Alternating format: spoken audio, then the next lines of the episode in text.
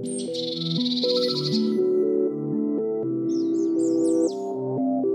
one, two, three. Hi hello and welcome to this Kollywood podcast so இந்த வருஷத்தோட இறுதி நாட்களுக்கு வந்துட்டோம். ரெண்டாயிரத்தி இருபத்தி ரெண்டு என்னை பொறுத்தவரை பாட்காஸ்ட்டுக்கு ஓரளவுக்கு நல்ல ரீச் வந்திருக்குன்னு சொல்லலாம்.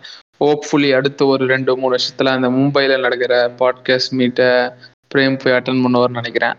ஸோ இந்த வருஷத்துல வந்து நல்ல ரீச் ஓரளவுக்கு பாட்காஸ்ட்ல வந்துச்சு. நான் இப்பதான் கொஞ்சம் கொஞ்சமா கத்துக்கிறேன். பாட்காஸ்ட் எப்படி பேசணும் அப்படின்னு சொல்லிட்டு. எல்லா ஆடியன்ஸுக்கும் இதை ரொம்ப பொறுமையா நாங்க பேசுறதெல்லாம் காதால கேட்டு அந்த அஞ்சு ஸ்டார் கொடுத்த பத்தொன்பது பேரையும் சேர்த்து ரொம்ப ரொம்ப தேங்க்ஸ் இனிமேட்டும் ஓரளவுக்கு நாங்கள் நல்ல பாட்காஸ்ட் கொடுக்க முயற்சி பண்ணுறோம் இனிமேட்டு எனக்கு தெரிஞ்சு ஓரளவுக்கு நான் பாட்காஸ்ட்ல ஆக்டிவாக இருப்பேன்னு நினைக்கிறேன். பொதுவாகவே பாட்காஸ்ட்னாலே ஒரு கேஷுவலாக பேசணும். அந்த ஆடியன்ஸ் வந்து இது பண்ணுற மாதிரி பேசணும்னு சொல்லுவாங்க. பட் எனக்கு இப்போ தான் அந்த அந்த பாட்காஸ்ட்ன்ற ஒரு இதுவே செட் ஆகிட்டு இருக்கு. ரெண்டாவது எடிட்டிங் ஒரு சாதாரண ஒரு ஆடிசிட்டி சாஃப்ட்வேர் வச்சுக்கிட்டு எடிட்டிங் பண்ணலாம். But I hope I hope twenty twenty த்ரீல இன்னும் நல்லா எடிட்டிங் பண்ணணும்னு நான் நினைக்கிறேன். அண்டு இந்த கடைசி பாட்காஸ்டோட கடைசி டாபிக் என்ன அப்படின்னா top ten things that big banged in twenty twenty two அதாவது ரெண்டாயிரத்தி இருபத்தி ரெண்டில் நிறைய விஷயங்கள் நம்ம கவனத்தை ஈர்த்திருக்கோம். அதில் எங்க கவனத்தை ஈர்த்த ஒரு பத்து விஷயங்களை பற்றி தான் பார்க்க போகிறோம் அந்த பத்து விஷயத்து பார்க்கறதுக்கு முன்னாடி திஸ் இஸ் கோலிவுட் நீங்கள் ஸ்பாட்டிஃபைல ஃபாலோ பண்ணி அந்த பெல் ஐக்கான கிளிக் பண்ணி வச்சுக்கோங்க. அப்போ தான் நோட்டிஃபிகேஷன் வரும் ஸ்பாட்டிஃபைல நீங்கள் இது பண்ண அப்புறமேட்டு நீங்கள் எங்களை அந்த ஸ்டார் ரேட்டிங் கொடுத்தாலும் கொடுக்கலாம். ஸோ என் பேர் ஹரிஷ். உங்களுக்கு தெரிஞ்சிருக்கும்னு நினைக்கிறேன். தான் இந்த this is Kollywood admin and இன்னொருத்தரும் பேசுகிறான் பிரேம் உன் பிரேம் இன்ஸ்டாகிராம் ஐடி எதுன்னு சொல்லிடுறான் பிரேம் கேன் இருக்கும் நினைக்கிறேன் இன்ஸ்டாகிராமில் எனக்கு சரியா தெரியல. அந்த night in Paris blue colour இது இருக்கும். ஸோ பிரேம் பேசுகிறான் இருக்கோம். அண்டு பிரேமுக்கும் இந்த நேரத்தில் நான் தேங்க்ஸ் சொல்லிக்கிறேன். நான் எப்போ கூப்பிட்டாலும் வந்து பண்ணுறதுக்கு யா இந்த டாப் டென் திங்ஸ்ல என்னை பொறுத்த வரைக்கும் ஃபர்ஸ்ட் விஷயம் என்ன கவனத்தை இருந்த முதல் விஷயம் அப்படின்னா post covid lockdown effects of theatres and cinema தான். நான் வந்து ரொம்பவே ரெண்டாயிரத்தி இருபத்தி ரெண்டுல என்ன இப்படிலாம் நடக்குமா அப்படின்ற அளவுக்கு என்ன பார்க்க வச்சது.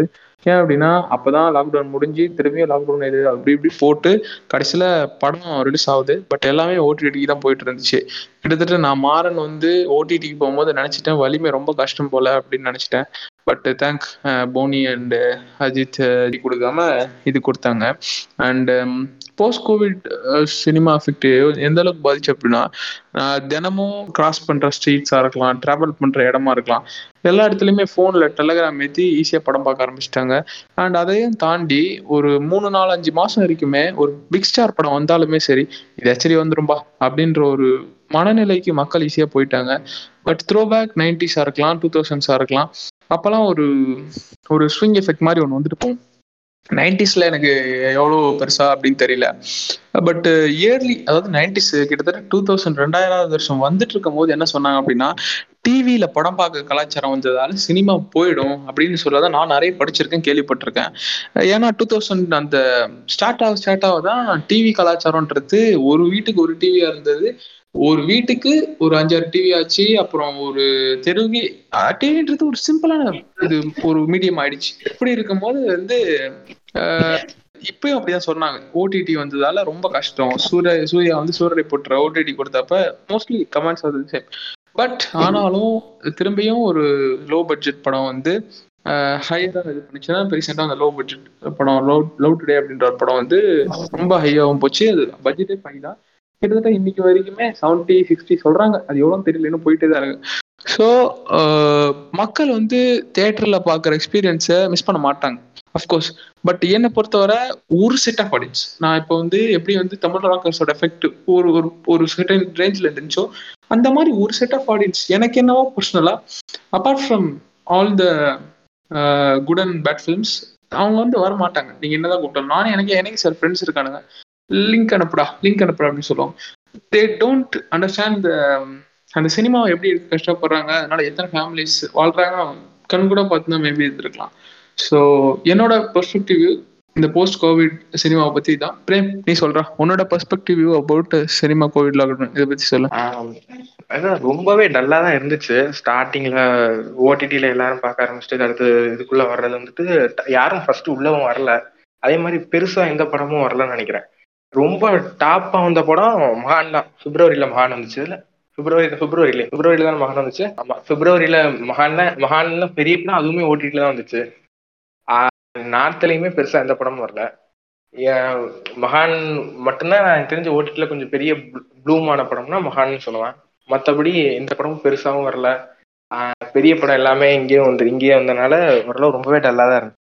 ஹோப்ஃபுல்லி வலிமை தான் வந்துட்டு தெரிஞ்சு தமிழ்ல வந்துட்டு வலிமை தானே ஓரளவு எல்லா ஆடியன்ஸையும் உள்ள கொண்டு வந்தது. ஓரளவு கொண்டு வந்தது வலிமை மட்டும்தான். ஹிந்தியில கங்குபாய் கத்தியாவாடி ரைட்டா ஆமா சஞ்சய் லீலா பஞ்சாலி ஆலியா பத்து செகண்ட் ஐபிஎல் வந்து படம் ஆமா.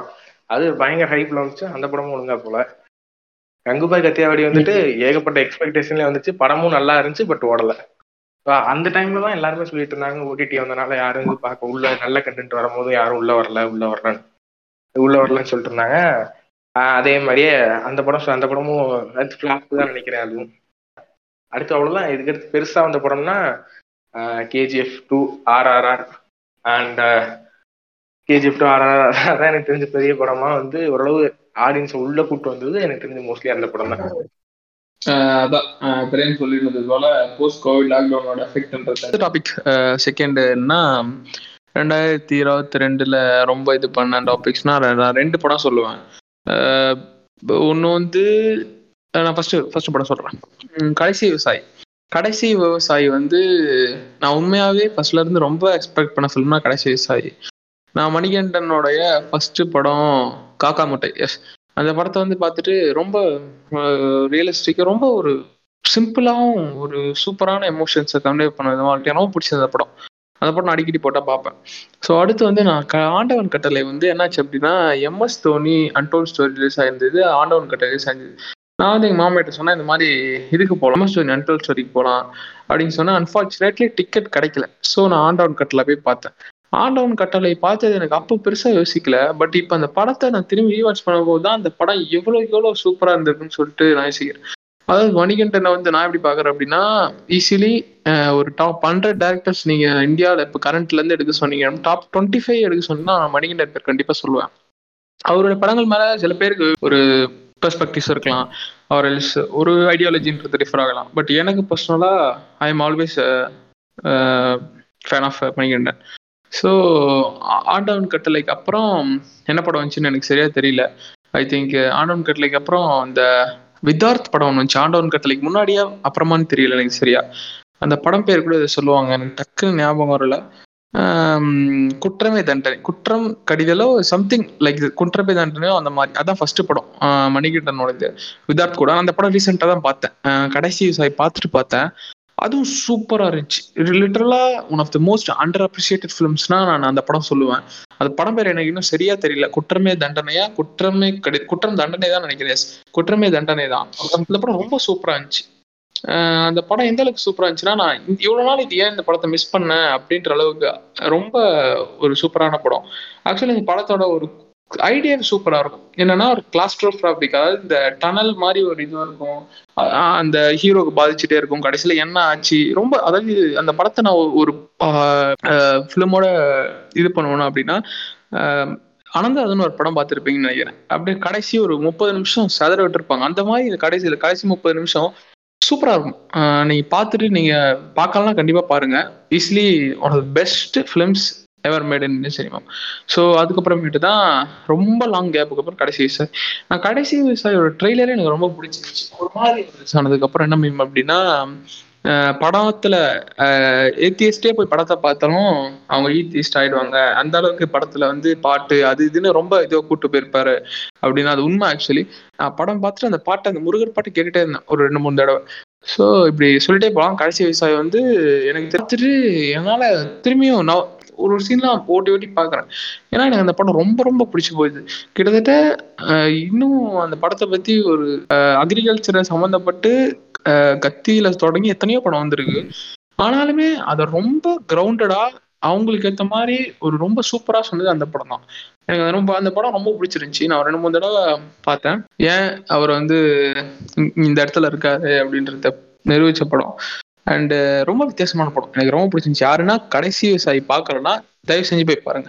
பிரேம் நீ சொல்ற. உன்னோட பாயிண்ட் ஆஃப் வியூ அபவுட் கடைசி விவசாயி. இல்ல அப்சல்யூட்லி uh, ரொம்ப ஃபைனான ஒரு படம். ஏன்னா uh, தமிழ் சினிமா தமிழ்ல வந்துட்டு இந்த இந்த ரொம்ப இந்த ரூரலை பேஸ் பண்ணி எடுக்கும்போது ரொம்ப வைலண்டாவே எடுத்துட்டு போயிட்டே இருக்கிற மாதிரி இருக்கும்.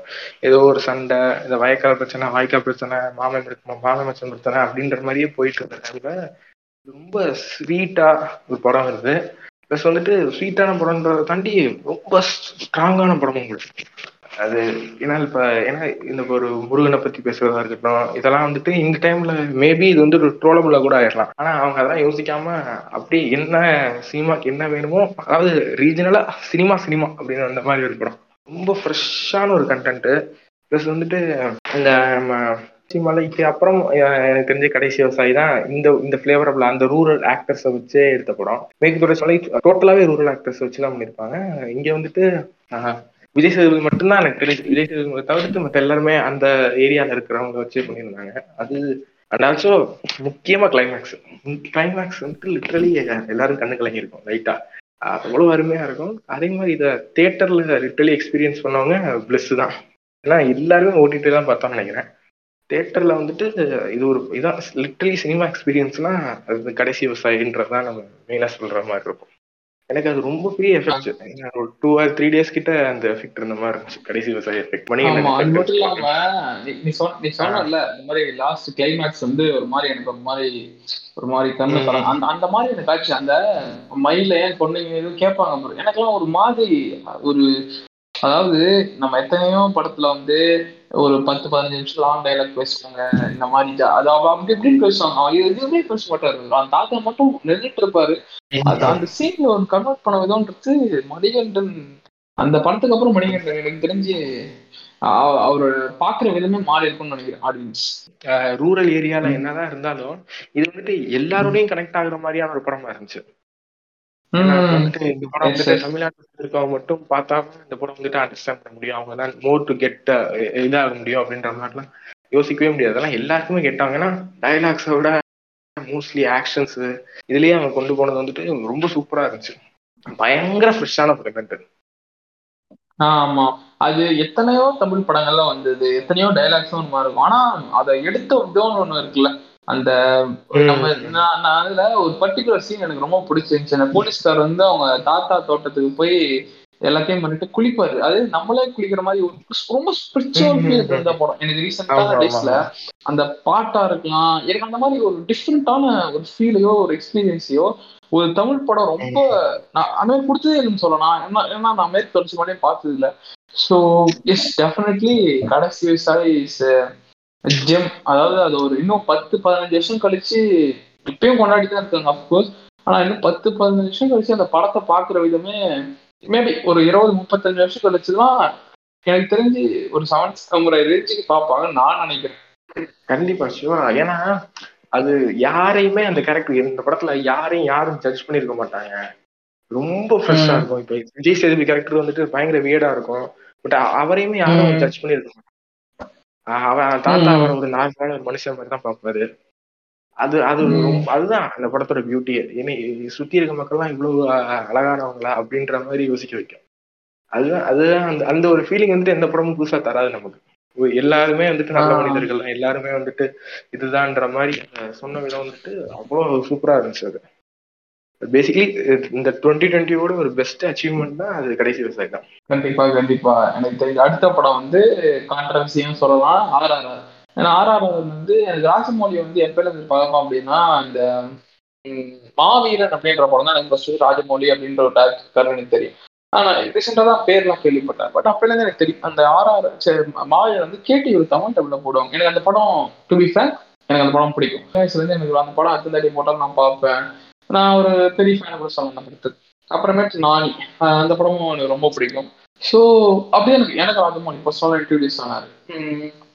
அப்படி இருக்கும்போது தான் பாகுபலி ஒன் பாகுபலி டூ இப்படி பல படங்களுக்கு அப்புறம் ஆர்ஆர் ஆர்ஆர்ஆர் பத்தி சொல்லணும் அப்படின்னா எனக்கு பர்சனலா படம் okay not a big disappointment but கிட்ட நீங்க என்ன எக்ஸ்பெக்ட் பண்றீங்களோ அதை ஒரு கன்சிடர் அவ்வளோ என்ன பொறுத்தவரை அதை சொன்னோம் அதையும் தாண்டி குறைகள் நிறைகள் இருந்துச்சு. குரன் உனக்கு மோஸ்ட் பேக்லாக் படத்துக்கு என்ன சொல்லுவோம் அப்படின்னா படம் வந்து செட்டு போட்ட மாதிரி எனக்கு பர்சனலா தெரிஞ்சுது. ஈஸியாவே இது என்ன பார்த்தாலே தெரியுது எல்லாம் செட்டுன்னு இதெல்லாம் என்ன அப்படி அப்படி அப்படின்ற அளவுக்கு தெரிஞ்சுது. ஒரு ப்ரீட் ஃபிலிம் மாதிரி இல்லையோன்னு தோணுது. பட் அதை தாண்டி படத்துல எமோஷன்ஸ் பெருசா ஒன்றும் ஒர்க் ஆகல. அந்த செகண்ட் ஹாஃப்ல வந்து ஒரு சில இதெல்லாம் பண்ணியிருப்பாங்க. அது எனக்கு ஃபர்ஸ்ட் ஆஃப் பிடிக்கல Uh, பட் ஆர்ஆர் ஒரு மேஜிக் என்ன சொல்லணும்னா ராஜமொழி படத்துல ஆர்ஆரோட ஒரு அவர் ஃபிலிமோகிராஃபில நல்ல நல்ல படங்கள்லாம் ஒரு சில பேர் சொல்லும்படி இருக்கு. ஆனா ஆர்ஆர் வெஸ்டர்ன் ஆடியன்ஸ் செலிப்ரேட் பண்ண விதம்ன்றது சில ஆர்டிகல்ல கூட படிச்சேன் ஏதோ இதுல. They discovered another marvel kind of thing from Rajamouli அப்படின்னு போட்டிருந்தாங்க. லிட்டரலா எனக்கு தெரிஞ்சு ஒரு இந்தியன் படம் இந்த அளவுக்கு வெஸ்டர்ன் ஆடியன்ஸ் மத்தியில ரொம்ப ரொம்ப பேசப்பட்டுச்சுன்னா ரீசெண்ட் இயர்ஸ்ல ஆர்ஆர்ஆர் தான். அண்ட் அந்த அளவுக்கு கிட்ட நெருங்கிடுச்சு நான் நினைக்கிறேன். அதாவது நம்மளாம் நினைச்சிருப்போம் சூரிய போட்டு வந்து ஆஸ்கர் இது பண்ணிட்டு இருப்போம் அப்படி இப்படின்னு நினைச்சோம். பட் சூரிய போட்டு அது வந்து வெஸ்டர்ன் ஆடியன்ஸ் இந்த அளவுக்கு ஈர்க்கல் இது வந்து எந்த அளவுக்கு ஈர்த்துச்சு அப்படின்னா ஆர்ஆர் வந்து கிட்டத்தட்ட நிறைய மேர்வல் அண்ட் ஒரு கேமர் ஒரு கேம் டெக்னீஷியன்ஸ்ல அந்த கேமை கிரியேட் பண்றவங்கல இருந்து எல்லாருமே ஆர்ஆரை பத்தி பேசினாங்க அதோடைய உச்சபட்சம் என்ன சொல்ல அப்படின்னா கிட்டத்தட்ட ஒரு லாஸ்ட் ஒரு எனக்கு தெரிஞ்சு சில அச்சீவ்மெண்ட்ஸ்லாம் ராஜமௌழி பண்ணிருந்தாரு ஃபர்ஸ்ட் அச்சீவ்மெண்ட் என்னன்னா லாஸ் ஏஞ்சல்ஸ் டைம்ஸ்ல அவரோட கவர் போட்டோ வந்து அந்த ஆர்ஆர்ஆர் இன்டர்வியூ போட்டது. செகண்ட் வந்து அவருடைய படத்தை வந்து மேரத்தான் பண்ணது லாஸ் ஏஞ்சல்ஸ்ல அதுவும் ஒரு ஃபுல் பேக்கட் ஆடியன்ஸோட அது வந்து எந்த தமிழ் ஃபிலிம் மேக்கருமே அவர் தெலுங்கு யாருமே இது வந்து பண்ணாத ஒரு ஒரு பெரிய விஷயம். அண்ட் அப்புறம் வந்து சைட் அம்சன் அப்படின்ற ஒரு பிரிட்டிஷ் ஃபிலிம் இது அவங்க வந்து ரேங்க் பண்ணுவாங்க. டுவெல் இயர்ஸ் ஒன்ஸ் வந்து எந்தெந்த படம்லாம் பெஸ்ட்டு அப்படின்னு சொல்லிட்டு ரேங்க் பண்ணுவாங்க. அதில் வந்து எல்லாரோட அவங்க நினைக்கிற ஒரு பெஸ்ட் டேரக்டர்ஸ் கிட்ட இருந்து அவங்களோட டாப் டென் ஃபேவரட்ஸ் வாங்குவாங்க. அனுராக் கஷ்யப் கிட்ட இருந்து வாங்கிக்கலாம். அதுக்கு அடுத்தது மேபி இவர் தான் நான் நினைக்கிறேன். லாஸ்ட் நியூயார்க் ஃபிலிம் கிரிட்டிக்ஸ் அப்படின்ற ஒரு பிரைவேட் ஆர்கனைசேஷன் வந்து ஒரு அவார்ட் கொடுப்பாங்க. அதாவது படம் ரிலீஸ் படம் ரிலீஸ் ஆகி ஆஸ்கர் போகிறதுக்கு முன்னாடி ஒரு அவார்ட் கொடுப்பாங்க. அந்த அவார்டில் வந்து இந்த வருஷம் வாங்கிக்கிறது ராஜமௌழி இதுல என்ன பெரிய விஷயம் அப்படின்னா அது ஒரு ப்ரீவியஸ் இயர்ஸோட அப்படின்னா யாரா இருந்ததுன்னா மார்டின் கோசாசி டேவிட் பின்ச்சர் கொண்டு அதாவது வேர்ல்டு சினிமால one of the most important அப்படின்னு கருதப்படுற இந்த டேரக்டர்ஸ் தான். ஸோ இது யாருமே இது வரைக்கும் இந்தியன் டேரக்டரா அச்சீவ் பண்ணதே இல்லை. இவ்வளோ அச்சீவ்மெண்ட்டையும் தாண்டி இருக்கு. ஆர்ஆர்ல வச்சப்பட்ட பெரிய அதாவது ஒரு நெகட்டிவ் கமெண்ட் என்னன்னா ராஜமௌலி வந்து இந்த ராமர் இதெல்லாம் சொல்லி இந்த மாதிரி குளோரிஃபை பண்ணி காட்டினதால இது வந்து நார்த் இந்தியாவில் பிக்கப் ஆகும்னு சொல்லிட்டு சொன்னார் அப்படின்னு சொல்லுவாங்க. எனக்கு அது ஆக்சுவலி ஐ கன்சிடர் இட் என்னோட பர்சனல் வியூ வந்து அதை விட்டுருங்க. அதையும் தாண்டி எனக்கு பர்சனலாக என்ன தோணுச்சு அப்படின்னா ராஜமௌலி ஒரு இன்டர்வியூ சொல்லியிருப்பாரு ஐ மீன் எயிட்டிஸ் அப்படின்னு சொல்லியிருப்பாரு. எனக்கு அதுவுமே ரொம்ப ஆச்சரியமாச்சு இந்த மனுஷன் எயிட்டிஸ் சொல்றாரு. அந்த மாதிரி ஒரு ஃபிலிம் மேக்கரை பத்தி நீங்க டிசைட் பண்ணணும் அப்படின்னா ஒரு ஃபிலிம் வச்சு மட்டுமே டிசைட் பண்ணக்கூடாது. அதுக்கு பேக் அவருடைய ஃபர்ஸ்ட் ஃபிலிம்ஸ்ல இருந்து பார்த்துருக்கலாம். அவருடைய ஒரு ஃபியூ ஃபிலிம்ஸ் பார்த்துருக்கலாம். அதாவது நீங்களும் பார்த்துருப்பீங்க சந்தானம் நடிச்சு ஒரு படம் வந்திருக்கும். அவர் கூட கேன் போட்டுட்டு இருப்பாரு. அது வந்து ராஜமௌழி படத்தோட ரீமேக் தான். அதுல வந்து ஃபர்ஸ்ட் ஃபர்ஸ்ட் ராஜமௌழி கொஞ்சம் டிஃப்ரெண்டா ட்ரை பண்ணணும்னு சொல்லிட்டு காமெடியான ஹீரோ ஆக்கியிருப்பாரு. ஆனா பிசிக்ஸா நீங்க பார்த்தோம்னா எனக்கு தெரியும் அது ஒரு விதத்துல ஒரு நெகட்டிவா இருந்தாலுமே அது எப்படியும் போயிடுச்சு. நான் என் ஃப்ரெண்ட்ஸ் கிட்ட கேட்டேன் இது எப்படி பாசிபிள் ஆச்சு? எனக்கு ஃபர்ஸ்ட் இன்னும் ஞாபகம் இருக்கு. சில பேர் வேர்ட் ஆஃப் மவுத் அப்படியே பரவுச்சு. அதாவது ஆர்ஆர் வந்து நல்லா ட்விட்டர்ல நான் அந்த வெஸ்ட் செட் ஆஃப் ஆடியன்ஸ் வந்து ட்விட் பண்ணிட்டு இருந்தேன் பார்த்துட்டே இருந்தேன். பொறுமையா பார்க்க பார்க்க பார்க்க பார்க்க அதோடைய பூமே வந்து வேற லெவல் இல்லைன்னா நான் ஒரு ட்வீட் படிச்சதுல இருந்து இல்ல பார்த்ததுல சொன்னோம்னா RRR is last high chance for Oscars from India ரீசெண்டான இயர்ஸ்ல ஒரு பத்து பதினஞ்சு வருஷத்துல இந்த அளவுக்கு ஒரு படம் ஆஸ்கருக்கு கிட்ட தொட்டுச்சா அப்படின்னு கேட்டா கண்டிப்பா இல்லவே இல்லை. எனக்கு தெரிஞ்சு அட்லீஸ்ட் ஒரு கேட்டகரியிலயாச்சும் படம் நான் நினைக்கிறேன். எனக்கு பெருசா தெரியல. அதை வந்து நீ ஆஸ்கர் வந்து முடிவு பண்ணிட முடியாது. ஆஸ்கர் கமிட்டியா இருக்கட்டும் மெம்பர்ஸா இருக்கட்டும் தேர் லைக் அது சில பேர் வந்து என்னன்னா சொல்லுவாங்க. பட் பார்ப்போம் ஆனா இது ஒரு விதத்துல ஹெல்தின்னு தான் நான் கருத்துறேன் ஏன்னா ஒன்ஸ் இப்போ ஆர்டர் வந்து சப்போஸ் சப்போஸ் திரும்பி சொல்றேன். ஆஸ்கர் வின் பண்ணிச்சு அப்படின்னா ஒரு செட் ஆஃப் வெஸ்டர்ன் ஆடியன்ஸ் வந்து எப்படி வந்து பேராசைட்டுக்கு அப்புறம் கொரியன் சினிமா அதிகமா பார்க்க ஆரம்பிச்சாங்களோ அந்த மாதிரி இந்தியன் சினிமா பார்ப்பாங்க. ஆர்ஆரோட பெட்டரான ஃபிலிம்ஸ் எத்தனையோ இந்த வருஷம் வந்திருக்கு. எனக்கும் அது தெரியும். பட் அவங்களை பார்க்கும்போது அப்பயாச்சும் இந்தியன் சினிமாவோட எக்ஸ்போஷர் நாங்களும் உலக தரத்துக்கு இருக்கோன்றது தெரியப்படுத்தும் நான் நினைக்கிறேன். நீ என்ன சொல்ற பிரேட் அப்சல்யூட்லி பட் ஆனால் நாம இன்னொரு விஷயத்தையும் நம்ம கன்சிடர் பண்ணோம் ஆர்ஆர் வந்துட்டு டோட்டலி ஃபுல்லா வந்துட்டு ஒரு மார்க்கெட்டிங்கை பேஸ் பண்ணியே கதை எழுதுன மாதிரி தான் எனக்கு பர்சனலா பட்டுச்சு ஏன்னா நீ வந்துட்டு சொன்னல இப்ப வந்துட்டு ராஜமௌலி வந்துட்டு ஏத்திஸ்ட் பிளஸ் வந்துட்டு அவர் ராமர்னு எடுக்கிற அவர் ராமர்னு எடுக்கிறதுக்கு வந்து ஏத்திஸ்டோ தீசிஸ்டோ இருக்கிற அவசியம் இல்லை. அவர் வந்து அவர் எது ஒர்க் அவுட் ஆயிருன்னு பாத்துருக்கலாம் மேபி நார்த்லாம் வந்துட்டு ராமன் சொன்னோடனே மேபி தே கேன் கோ அப்படின்றதுக்காக கூட அவர் வச்சிருக்கலாம். அட்லாஸ் இட்ஸ் ஒரு கமர்ஷியல் டைரக்டர் ஒரு கமர்ஷியல் படம் தானே அது. எது எதுல எது அதிகமா சம்பாதிக்கின்றதானே அவங்களோட ஒப்பீனியனா இருக்கும் மோஸ்ட்லி ஸோ அந்த மாதிரி அவங்க போயிருக்கலாம். அதே மாதிரி வந்துட்டு ஆறாவது வந்துட்டு நீ ப்ளூம் ஆச்சுன்னு சொன்னல அது வந்துட்டு எப்படி எங்கெங்கெல்லாம் ப்ளூம் ஆயிருக்குன்னா நீ கேம் இண்டஸ்ட்ரியில சொல்லியிருந்த. கேம் இண்டஸ்ட்ரியில வந்துட்டு அதை ரொம்ப பாராட்டினது வந்துட்டு ஹிடியோ கோஜிமா ஹிடியோ கோஜிமா வந்துட்டு லிட்டரலி வந்துட்டு என்ன சொல்றது? ஒரு கேமிங் வேர்ல்டுல ஒரு கிறிஸ்டபர் நோலன் மாதிரி. அவர் வந்துட்டு அவருக்கு இது வந்துட்டு இதை வந்துட்டு பயங்கரமா பாருக்குன்னு அவரு பிளஸ் அவர் நிறைய சொல்லியிருந்தாரு. முத்து பிடிச்சிருக்குன்னு சொல்லியிருந்தாரு. ஆமா. முத்து பிடிச்சிருக்குன்னு சொன்னாரு. அது அது வந்துட்டு மேபி இந்த இது அவங்க மேபி வந்துட்டு இதுதான் இந்தியன் சினிமாவோட பிளேவர்னு நினைச்சு நினைச்சிருந்தாங்கன்னா ஏன்னா பாலிவுட் பீப்புள்ஸ் வரைக்கும் சாரி ஹாலிவுட் பீப்புள்ஸ் வரைக்கும் நீ பார்த்தனா நல்லா பார்த்தனா கோலிவுட்ன்றது எவ்வளவோ தெரியாது நான் நினைக்கிறேன் பர்சனலா பாலிவுட்னா மோஸ்ட்லி யாருக்கு தெரியாது. நான் சொல்றேன். அவங்களுக்கு ஓவரால் பொதுவாகவே இந்தியான்றது ஒரு பாலிவுட் சினிமான்றதான் அவங்களோட எண்ணமா இருக்கும் இது இதெல்லாம் சொல்லி விளக்கவும் முடியாது. கோலிவுட் டோலிவுட்னு அது இதுன்னு சொல்லிட்டு விளக்கவும் முடியாது. அதான் இது வந்து எந்த கண்ட்ரிலயுமே மோஸ்ட்லி நீ பார்க்க முடியாது அந்த மாதிரி. ஒரு ஒரு ஸ்டேட் ஒரு கண்ட்ரி அதுல வந்து இத்தனை பேர் நாலு லாங்குவேஜ்ல இருந்து நாலு படம் பண்றாங்க. நாலு லாங்குவேஜ்லயுமே நாலு பெஸ்ட் அதாவது ஒரு ஒரு பெஸ்ட் படம் வருது அப்படின்றத அது புரிய நீ சொல்ற மாதிரி சொல்லி புரியறது ரொம்ப கஷ்டம் என்ன பொறுத்தவரை. கரெக்ட் இப்ப அது இது இப்ப நம்ம ஊர்லயுமே இருக்குல்ல இப்ப நம்ம ஊர்ல வந்துட்டு ஒரு பிரிட்டிஷ் படத்தையும் ஹாலிவுட்னு தான் சொல்லுவாங்க ஒரு அமெரிக்கன் படத்தையும் ஹாலிவுட் தானே சொல்லுவாங்க. எஸ் எஸ் எக்ஸாக்ட்லி ஆமா. இப்ப வந்து ஒரு கொரியனே ஏதோ படம் எடுத்தா ஜப்பான் சொல்லுவாங்க சைனான்னு சொல்லுவாங்க அதை நம்ம மாத்த முடியாது தான். ஆமா. ஏகப்பட்ட நம்ம அந்த சைனீஸ் பேஸ்டு ஜாக்கி சான் படம்லாம் பார்த்துருப்போம். அதெல்லாம் ஒன்றும் ஹாலிவுட் படம் தான் சொல்லுவாங்க. பட் அது வந்துட்டு ஒரு ஹாங்காங்ல எடுத்த படமா இருக்கும். சொல்லிட்டே போலாம் திரும்பி தெரிஞ்சு ஆர்ஆர் ஆஸ்கர் விதத்துல என்ன பொறுத்த வரைக்கும் கேட்ட அப்படின்னா அது ஒரு ஹெல்தி அதை தாண்டி என்ன பண்ண போறாங்கன்னு தெரியும் இது ஆர்ஆர் தான் லீஸ்ட் சான்ஸ் அதாவது நம்மளுக்கு ஆஸ்கர் கிடைக்கிறதுக்கு. இது வரைக்கும் படத்துக்குன்னு இந்தியாவில இருந்து ஆனா ஏன் தெரியல அது பாலிவுட் பார்க்க மாட்டாங்களா ஆஸ்கர் ஒர்த்தியன் பிலிம்ஸ் இருக்கும் அதை ஏன் அவங்க கண்டுக்க மாட்டுறாங்கன்னு தெரியல. ஒருவேளை மேபி கமலஹாசன் சொன்னது போல அவர் காண்டுல சொன்னாலும் நான் தெரியல personal காண்டுல. Oscars American standard it's not world ஸ்டாண்டர்ட்னு சொல்லுவாரு. ஸோ பார்ப்போம் இன்னும் அப்கமிங் இயர்ஸ்ல அந்த அந்த ஒரு இதுக்கு தான் எல்லாம் பார்த்துட்டு இருக்காங்க. என்னதான் ஆஸ்கர் லீஸ்ட் சான்ஸ்ன்னு சொல்றது வந்துட்டு கரெக்ட் தான். பட் வந்துட்டு எனக்கு தெரிஞ்ச ஒரு மீடியம் சான்சஸ் இருக்கு. ஏன்னா நீ வந்து இப்ப ரெண்டாயிரத்தி இருபத்தி ரெண்டுல வந்து ஒரு ஒரு பயங்கர சூப்பரான ஒரு ஹாலிவுட் படம் சொல்ல. ரொம்பவே இருபத்தி ரெண்டுல வந்து ஒரு செம்ம ஹாலிவுட் படம். ஆஸ்கர் ஒட்டி இதுதான்ப்பா வாங்குன்ற மாதிரி சொல்றதுக்கு எனக்கு தெரிஞ்சு டக்குன்னு எனக்கு எதுவுமே மைண்ட்ல வரல இப்ப. மேபி நல்ல படம் நடுவில் வந்துருக்கலாம். ஃபேபிள் மேன் சொல்றாங்க. எல்லாரும் ஃபேபிள் மேன்ஸ் நல்லா இருக்குன்றாங்க. But RRR beated Fabelman Fabelman வந்து எப்படி ஒரு பயோகிராஃபி மாதிரி சொல்றாங்க? செல்ஃப் பயோகிராஃபி மாதிரி உண்மையா? ஆமா ஆமா அது நம்ம ஊர்ல இன்னும் வரல. இன்னும் ஓடிடி எதுலயுமே வரல.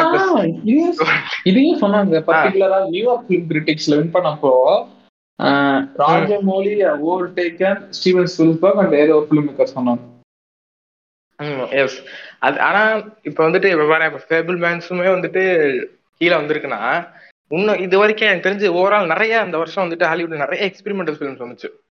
இப்ப இப்ப டாரா இருக்கட்டும் நிறைய படம் வந்துச்சு.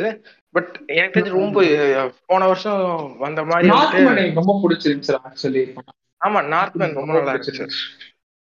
ஆமா ரொம்ப ரொம்ப பிடிச்சிருந்துச்சு. நான் பார்த்த ஃபர்ஸ்ட் ஒரு தமிழ் படம் ஒரு கமர்ஷியல் ஒரு அந்த வெறின்றது கடைசி ஒரு சீன் வரைக்குமே இருந்துச்சு. ரொம்ப பிடிச்சிருச்சு நார்த் மேன் ஆக்சுவலி அதான். இல்ல அது ரொம்ப லீஸ்டா தான் இருக்கு பாத்தியா? இப்ப ஆக்சர்ல எவ்வளவோ கேட்டகரிஸ் இருக்குல்ல. எப்படியும் எப்படியும் எனக்கு தெரிஞ்சு இதுக்கு வந்துட்டு ஒரு சான்சஸ் இருக்கு. மேபி கிடைச்சாலும் கிடைக்கலாம். ஏன்னா பெருசா எதுவும் நம்ம ஏன்னா நான் இந்த வருஷம் நிறைய ஹாலிவுட்ல பயங்கர எக்ஸ்பெரிமெண்டல் ஃபிலிம்னா டோட்டலி அடுத்த கட்ட சினிமால நிறைய வந்து ரொம்ப ஹாலிவுட் ரொம்ப ஹெல்த்தியா தான் இருந்துச்சு. ஆனா வந்துட்டு இந்த டாப் மோஸ்டா நம்ம வந்துட்டு போன வருஷம் வந்து பார்த்தோன்னே நோ மேட்லேண்ட் டுவெண்ட்டி டுவெண்ட்டில பார்த்தோன்னே தெரிஞ்சுல இந்த வருஷம் தூக்கிடும்டா அப்படின்ற மாதிரி. அந்த மாதிரி எதுவும் கண்டிப்பா நம்ம ஒரு பக்கம் அப்படி இப்படின்னு இது பண்ணாலுமே தெரியல. பார்ப்போம். அடுத்து வந்து ட்ரெண்டிங் டாபிக்ஸ்ல வந்து ஃபர்ஸ்ட் ரெண்டு கதை ஆச்சு ஃபர்ஸ்ட் டாபிக் நாங்கள் என்ன சொன்னோம் அப்படின்னா போஸ்ட் கோவிட் சினிமா செகண்ட் வந்து two films with different views அப்புறம் தேர்ட் டாபிக் வந்து எலான் மஸ்க் ஸோ எலான் மஸ்க்கை பற்றி சொன்னோம் அப்படின்னா எலான் மஸ்க் வந்து இன்ட்ரடியூஸ் ஆனது வந்து லெவன்த் படிக்கும் போது நான் சும்மா பின்ட்ரெஸ்ட்ல ஏதோ பார்த்துட்டு இருந்தேன். திடீர்னு ஏதோ ஒரு குவிட் இருந்துச்சு.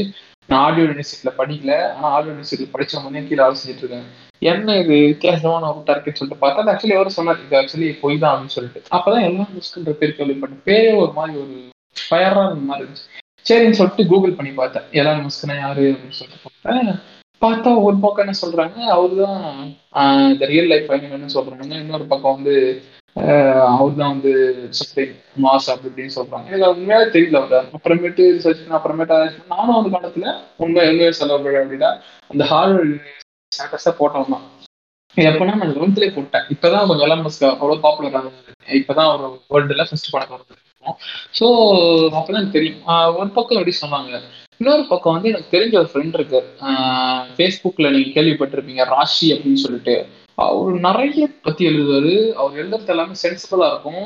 ரொம்ப ரொம்ப ரொம்ப அவர் படிக்கிற புக்ஸா இருக்கட்டும் எல்லாமே சூப்பரா இருக்கா அவர் வந்து ஒரு ஆர்டிகல் எழுதியிருந்தார் எலான் மஸ்க் பத்தி. எலான் மஸ்க் வந்து அவங்க அப்பா வந்து ஒரு பெரிய மைன் அதாவது இந்த சுண்ணாம்பு கட்டியோடைய மைனோடைய அவங்க அப்பா தான் அதை மேனேஜ் பண்றதுனால எலான் மஸ்க் ஒரு குறிப்பிட்ட அமௌண்ட் கிடைச்சி அது மூலியமா ஒரு பணக்காரானாரு அவர் வந்து பால் சில்வர் ஸ்பூன் சம்திங் சொன்னாரு.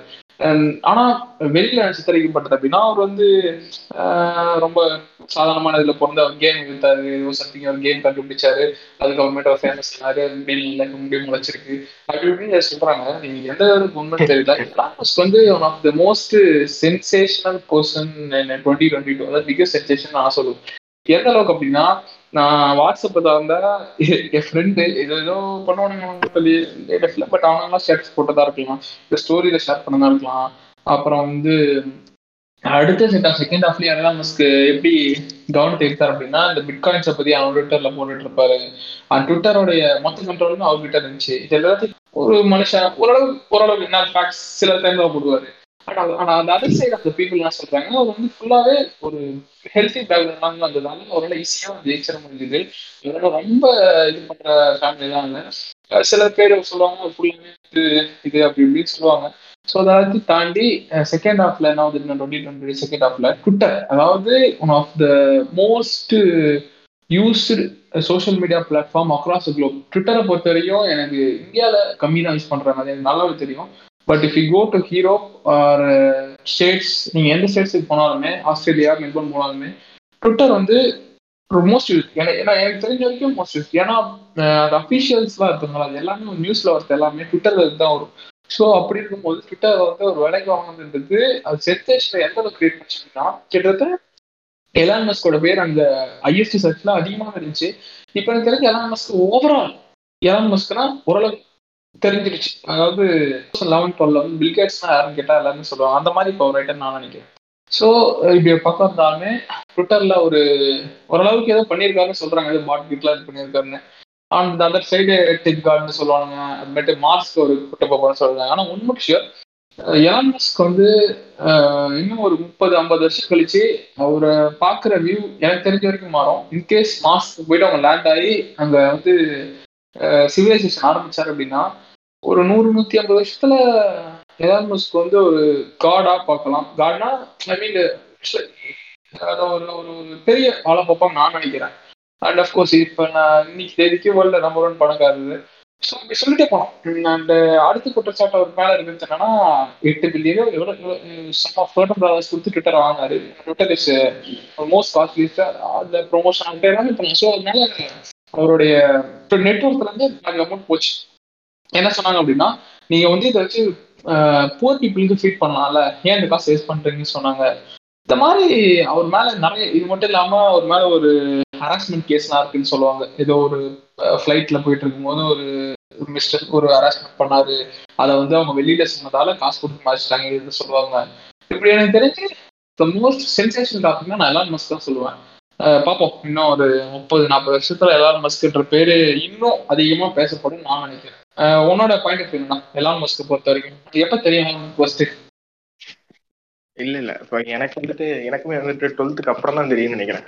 அதுக்கப்புறம் தான் கொஞ்சம் கொஞ்சமா அந்த ட்விட்டர்ல இந்த கோட்ஸ் எல்லாம் போடுவாங்க. ட்விட்டர்ன்ற பத்தி ஃபேஸ்புக் இன்ஸ்டாலாம் இந்த கோட்ஸ் எல்லாம் போடுவாங்க அப்பதான் என்னன்னு பார்த்துட்டு அப்புறம் தான் பார்த்தது.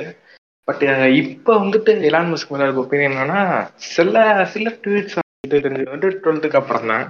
ப்ளஸ் வந்துட்டு இப்போ எலான் மஸ்க் வந்துட்டு நம்ம எவ்வளவு சென்சேஷனல் மேன் என்னென்னா சொன்னாலும் அந்த ஆள் வந்துட்டு சில ட்வீ சில அவர் சொல்ற ஒப்பீனியன்ஸ்லாம் வந்துட்டு ரொம்ப ஆக்வர்டாக இருக்கும். அது இப்போ ரியாலிட்டிக்கு இது பண்ணாத மாதிரியே தான் இருக்கும். எக்ஸாம்பிள் வந்துட்டு ஒரு மனுஷன் வந்துட்டு பதினஞ்சு மணி நேரம் பதினெட்டு மணி நேரத்துக்கிட்ட ஒர்க் பண்ணணும்னு நாலு மணி நேரம் அஞ்சு மணி நேரம் தான் தூங்கணும். அதான் வந்துட்டு ஒரு அப்படின்னா தான் நம்ம அடுத்த கட்டத்துக்கு போகணும் அப்படின்ற மாதிரி வந்துட்டு அவங்க எம்ப்ளாயிஸ் எல்லாம் வந்துட்டு சொல்லியிருக்காருன்ற மாதிரி அந்த மாதிரி அங்க இருக்க ஒர்க்கிங் ஹார்ஸ்மே ரொம்ப அதிகம் தான் ஸோ அது ரெண்டாவது வந்துட்டு இந்த வருஷத்துல நீ பார்த்தேன்னு நீ வந்துட்டு இல்ல ஒரு இந்த ஒரு ஒரு மூணு மாசத்துக்கு ஒரு வாட்டி எலான் கூட சென்சேஷனல் நியூஸ் நீ கேட்டுக்கிட்டே இருந்திருப்ப ஜானி டெப் ஆம்பர் ஆம்பரோட ட்ரையல்ல வந்துட்டு இந்த ஆள் இந்த ஆள் உள்ள வந்துட்டு இருந்தேன். இந்த மாதிரி ஏகப்பட்ட விஷயங்கள்ல அந்த ஆள் உள்ள வந்துகிட்டே இருந்தான்னு நினைக்கிறேன். மேபி இது ஒரு எனக்கு டக்குன்னு பார்க்கும்போது அந்த ஒரு பப்ளிசிட்டி பைத்தியன்ற மாதிரி தான் எனக்கு தோணுச்சு. ஏன்னா நிறைய இதுக்கு வந்துட்டு எல்லா ஒரு ஆம்பர்டு ஜாயிண்ட் டெப் ட்ரையல்லையும் இவர் வந்து வராரு. இது வந்துட்டு இது என்ன நார்மலா நடக்குதா? இல்லை இந்த ஆளை ஏதோ செட் பண்ணி வச்சு பண்றான்ற மாதிரியே தான் இருந்துச்சு. ப்ளஸ் வந்துட்டு இப்போ இலான் மஸ்க்கு வந்துட்டு ஓவராலா பிடிக்கிறதுக்கு ரீசன் வந்துட்டு அமெரிக்கால என்னன்னா அவருடைய டெஸ்லா ப்ராடக்ட்ஸ்லாம் வந்துட்டு நேரில் வச்சு டெஸ்ட் பண்ணார். லைக் ஹோல் ஆடியன்ஸ் முன்னாடியே கள்ள தூக்கி எரிஞ்சு கள்ள தூக்கி எரிஞ்சுன்ற மாதிரி ஹேமரால இது அடிப்பார். அது அவ்வளோ ஸ்ட்ராங்ன்றதெல்லாம் வந்துட்டு ப்ரூவ் பண்ணுவார். அது நிறைய இடத்துல ஃபெயில் ஆகிருக்கு அதை அக்செப்டும் பண்ணியிருக்காரு. ப்ளஸ் ஸ்பேஸ் எக்ஸ் வந்துட்டு டோட்டலி வேற. ஸ்பேஸ் எக்ஸ் வந்துட்டு என்னன்னா ஸ்பேஸ் எக்ஸ் த்ரீலாம் என்னன்னா ஒரு ரீயூசபிள் ஒரு ராக்கெட்னு வச்சுக்கோங்களேன். இப்போ போயிட்டு வந்து அப்படியே போயிருதுல. அது இல்லாமல் திருப்பி எடுத்து திருப்பி ரீயூசபிள் ராக்கெட் அப்படின்றதெல்லாம் அவர் தான் கொண்டு வந்தார். அது ரொம்ப ரெவல்யூஷனரியான விஷயம். ட்ரம்ப் அந்த டைம் ட்ரம்ப்பே வந்துட்டு ரொம்ப நிறைய பேசியிருப்பார் அவரை பற்றி இது ரொம்ப முக்கியமான ஒரு ஆள். இது மாதிரி ஒரு புது டெக்னாலஜி வந்து ரொம்ப அவசியமான டெக்னாலஜி அதே மாதிரி நாசா வந்துட்டு ஏகப்பட்ட ஒரு ஒரு கொலாட்ரல் கொலாட்ரல்ன்ற ஒரு கொலாபரேஷன்லாம் நடக்கிறதுக்குலாம் நிறைய சான்சஸ் இருக்குன்னாங்க. இவர் வேணான்ட்டாருன்ற மாதிரி நிறைய சொல்லுவாங்க. இப்ப நீ எலான் மஸ்கோடைய ஒரு க்ரோத்துன்னு நம்ம பேசணும் பாத்தியா? இங்க இருந்து இங்க அப்படின்றதெல்லாம் நம்ம ஸ்டார்ட்ல இருந்து அவர் இப்படி இருந்தாரு அவர் இப்படி மாறிட்டாருன்றது. அதாவது பணம் வர வர வர அவருக்கு முடி முளைக்கிறது வந்துட்டு ரொம்ப நார்மலான விஷயம் தான். அது ஆர்டிபிஷியலான விஷயம் இல்லை இல்லை அது அது ஓகே தான். பட் ஓவரால் எலான் மஸ்க் வந்துட்டு அடுத்து என்ன பண்ண போறான்றத விட இப்போ ட்விட்டரை வந்துட்டு அவர் லிட்டலி வந்துட்டு ட்விட்டர் வந்துட்டு அடுத்து எவ்வளோ ஹெல்த்தியா இருக்குன்னு தெரியாது. தெரியல. முன்னாடி இருந்த ட்விட்டர் முன்னாடி இருந்த ட்விட்டரே முதல் ஹெல்த்தி இல்ல. இப்ப இருக்க ட்விட்டர் வந்துட்டு என்னவா மாதிரி மாறப்போகுதுன்னு தெரியல. இல்ல ஆனா என்ன என்ன பொறுத்தவரை கேட்டான் பிரேம். இன்ஸ்டாகிராம் அத அதை விட ட்விட்டர் எவ்வளவு பெட்டர் தான் நான் சொல்லுவேன். கரெக்ட் தான் கரெக்ட் தான். ஏன்னா இன்ஸ்டாகிராம் வந்துட்டு இல்ல இல்ல ஒரு சைடு ஒரு சைடு ட்விட்டர் வந்து பான் பான் ஃபுல்லா இருக்கும். ஃபுல்லாவே இதுவா யூஸ் பண்றாங்க. ஸோ ட்விட்டர்ல வந்து ஓரளவுக்கு நீ கண்டென்ட் ரிலேட்டடா போனோம் அப்படின்னா அந்த ட்விட்டரோட ஒரு அல்கோரிதம் ஒன்று இருக்கும்ல அது நல்லா இருக்கிறது பெருசா பட் இப்போ இன்ஸ்டாகிராம்னா கிட்டத்தட்ட அது ஃபேஸ்புக்கோட ரெப்ளிகான்னு சொல்லுவாங்க சில பேர். போடுறோம். ஒரு த்ரெட்டு அது அது சூப்பரா இருக்கும். அது நீ அது யூஸ் பண்ண ஃபுல்லா யூஸ் பண்ண ட்விட்டர்ல என்ன கத்துக்கிட்ட அப்படின்னா நீ அதை விட்டு பெரிய மனசு வராது அந்த அளவுக்கு அதுல சூப்பரா இருக்கும். த்ரெட்னு சொல்லுவாங்க இப்ப திடீர்னு ட்விட்டர் இந்த மெத்தடே ரொம்ப சூப்பரா இந்த ட்விட்டரோட இது. இந்த ட்விட்டர் வந்துட்டு ஸ்டார்டிங் டைம்ல two thousand fifteen or fourteen fourteen அதை கரெக்டாக தெரில அவங்க ஒரு ஃப்ரேம் ஒர்க் கிரியேட் பண்ணாங்க. பூட் ஸ்ட்ராப்னு ஒரு ஃப்ரேம் ஒர்க் ஒன்று கிரியேட் பண்ணாங்க. அது பூட் ஸ்ட்ராப்ன்றது ஐடியாவே இல்லைன்னா என்ன சிம்பிளா என்னன்னா ஒரு ஒரு வெப்சைட் செய்யறதுக்கு வந்துட்டு ஒரு ஈஸியான ஒரு டூல் அப்படின்னு புரிஞ்சுக்கோங்க. அது ஒரு செஞ்சாங்க. இப்போ அது ஃபுல்லாவே ட்விட்டர்ல தான் இருந்துச்சு. இப்போ Elon Musk totally Twitter take down பண்ணோன்னே அந்த ஓப்பன் சோர்ஸ் பூட் ஸ்டாப் வந்துட்டு இப்போ ஊர்ல இருக்க எல்லா ப்ராஜெக்ட்லயும் பூட் ஸ்டாப் யூஸ் பண்ணுவாங்க ஓகேவா அது ஒரு ஹைலி யூஸபிளான ஒரு ஃப்ரேம் ஒர்க்கு அதை இந்த என்ன பண்ண போறான்னு தெரியல. நிறைய பேர் நிறைய பேர் மீம்லாம் போட்டுட்டு இருந்தாங்க லைக் இப்போ இந்த பூட் ஸ்டாப்புக்கு இதை போட்டானா பாதி பேர் லைஃப் வந்து அதை டிபெண்ட் பண்ணி தான் இருக்கு அது என்ன ஆகுன்னு தெரியல பார்ப்போம். அவர் மூட பொறுத்துதான் இருக்கு. அதான் அதை பத்தி சொல்லிட்டு ஒரு பக்கம் என்ன சொன்னாங்க அப்படின்னா அது டெஸ்லா நீ சொன்னால கார் வந்து உடஞ்சது அதெல்லாம். அத வந்து அவர் பப்ளிசிட்டியா பண்றாரு. உடஞ்சா எல்லாரும் பார்ப்பாங்க. உடையெல்லாம் யாரும் பார்க்க மாட்டாங்க. அப்படின்றதுல பப்ளிசிட்டியா பண்றாங்கன்னு சொல்லுவாங்க. இப்ப ரீசெண்டான அதான் இப்ப ரீசெண்டான டாபிக் என்ன அப்படின்னா அவர் மேல நிறைய டெத் த்ரெட்ஸ் வரதுனால ஒரு ஓப்பனான இந்த மாதிரி அனௌன்ஸ்மெண்ட்டோ இல்ல வந்து இதுவோ ப்ரெசன்டேஷனோ பண்ண மாட்டேன்னு சொல்லிட்டாரு. அவர்தான் சில பேர் என்ன சொல்றாங்க அவர் வந்து போட போறாங்க அப்படின்னு சொல்றாங்க ஒரு செட்டப் ஆக்சுவலி அமெரிக்கா மோஸ்ட்லி அது ரொம்ப ஒரு இப்ப கொஞ்ச காலமா இருக்குது இல்லை ஆஃப்டர் டூ தௌசண்ட்ஸ் நான் கேள்விப்பட்ட நியூஸ் எல்லாமே மோஸ்ட்லி இந்த ரேப்பர்ஸ் எல்லாம் வந்த கான் ரொம்ப யாருன்னா புகழ்ச்சியா இருந்தாலே கான் அடைஞ்சிருவாங்க ஒரு கட்டத்துல வந்து பீட்ரஸ்ல யாரோ ஒருத்தவங்க போட்டாங்கன்னு சொல்லுவாங்க. இப்ப வந்து இந்த யாராவது அந்த ஒரு ரேப்பர் கூட ஃபேமஸ் ரேப்பர் கூட போட்டேன்னு சொல்லி எக்ஸ்டென்ட் ஆக்ஷன் அவனை கூட போட்டாங்கன்னு சொல்லுவாங்க யாராலும் வளர்ச்சி பொட்டுக்க மாட்டாங்க. நிறைய பிரசிடென்ட்ஸை காலி பண்ணதா இருக்கட்டும் அது வந்து அந்த கன் கலாச்சாரம் ஆகட்டும் இது வந்து அமெரிக்கனால அப்படிதான். அதனால ஒரு இது வரமாட்டேன் அப்படின்னு சொல்லியிருக்காருன்னு சொல்றாங்க வெளியில அவ்வளவு பெருசா. அடுத்த ஒரு அஞ்சாறு வருஷம் வந்துட்டு எலான் மஸ்கோட ஒரு குரூஷியலான ஒரு இயர்னு சொல்லலாம். என்னென்ன பண்றாருன்னு தெரியல. ஏன்னா ட்விட்டர் வாங்கிட்டாரு. நிறைய டாப்பான இதுல இருக்காரு. ஸோ பார்ப்போம். அதே மாதிரி இன்னொரு டாக்ஸ் வேற போயிட்டு டாம் குரூஸ் வந்து டாம் எலான் மஸ்க் வந்துட்டு டாம் குரூஸ் வந்துட்டு வச்சு ஸ்பேஸ்ல படம் பண்றாருன்னு. அது இந்த டாக் ஒண்ணு இருக்கா?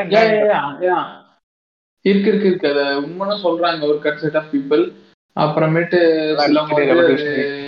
சும்மா இதுன்னு சொல்றாங்க.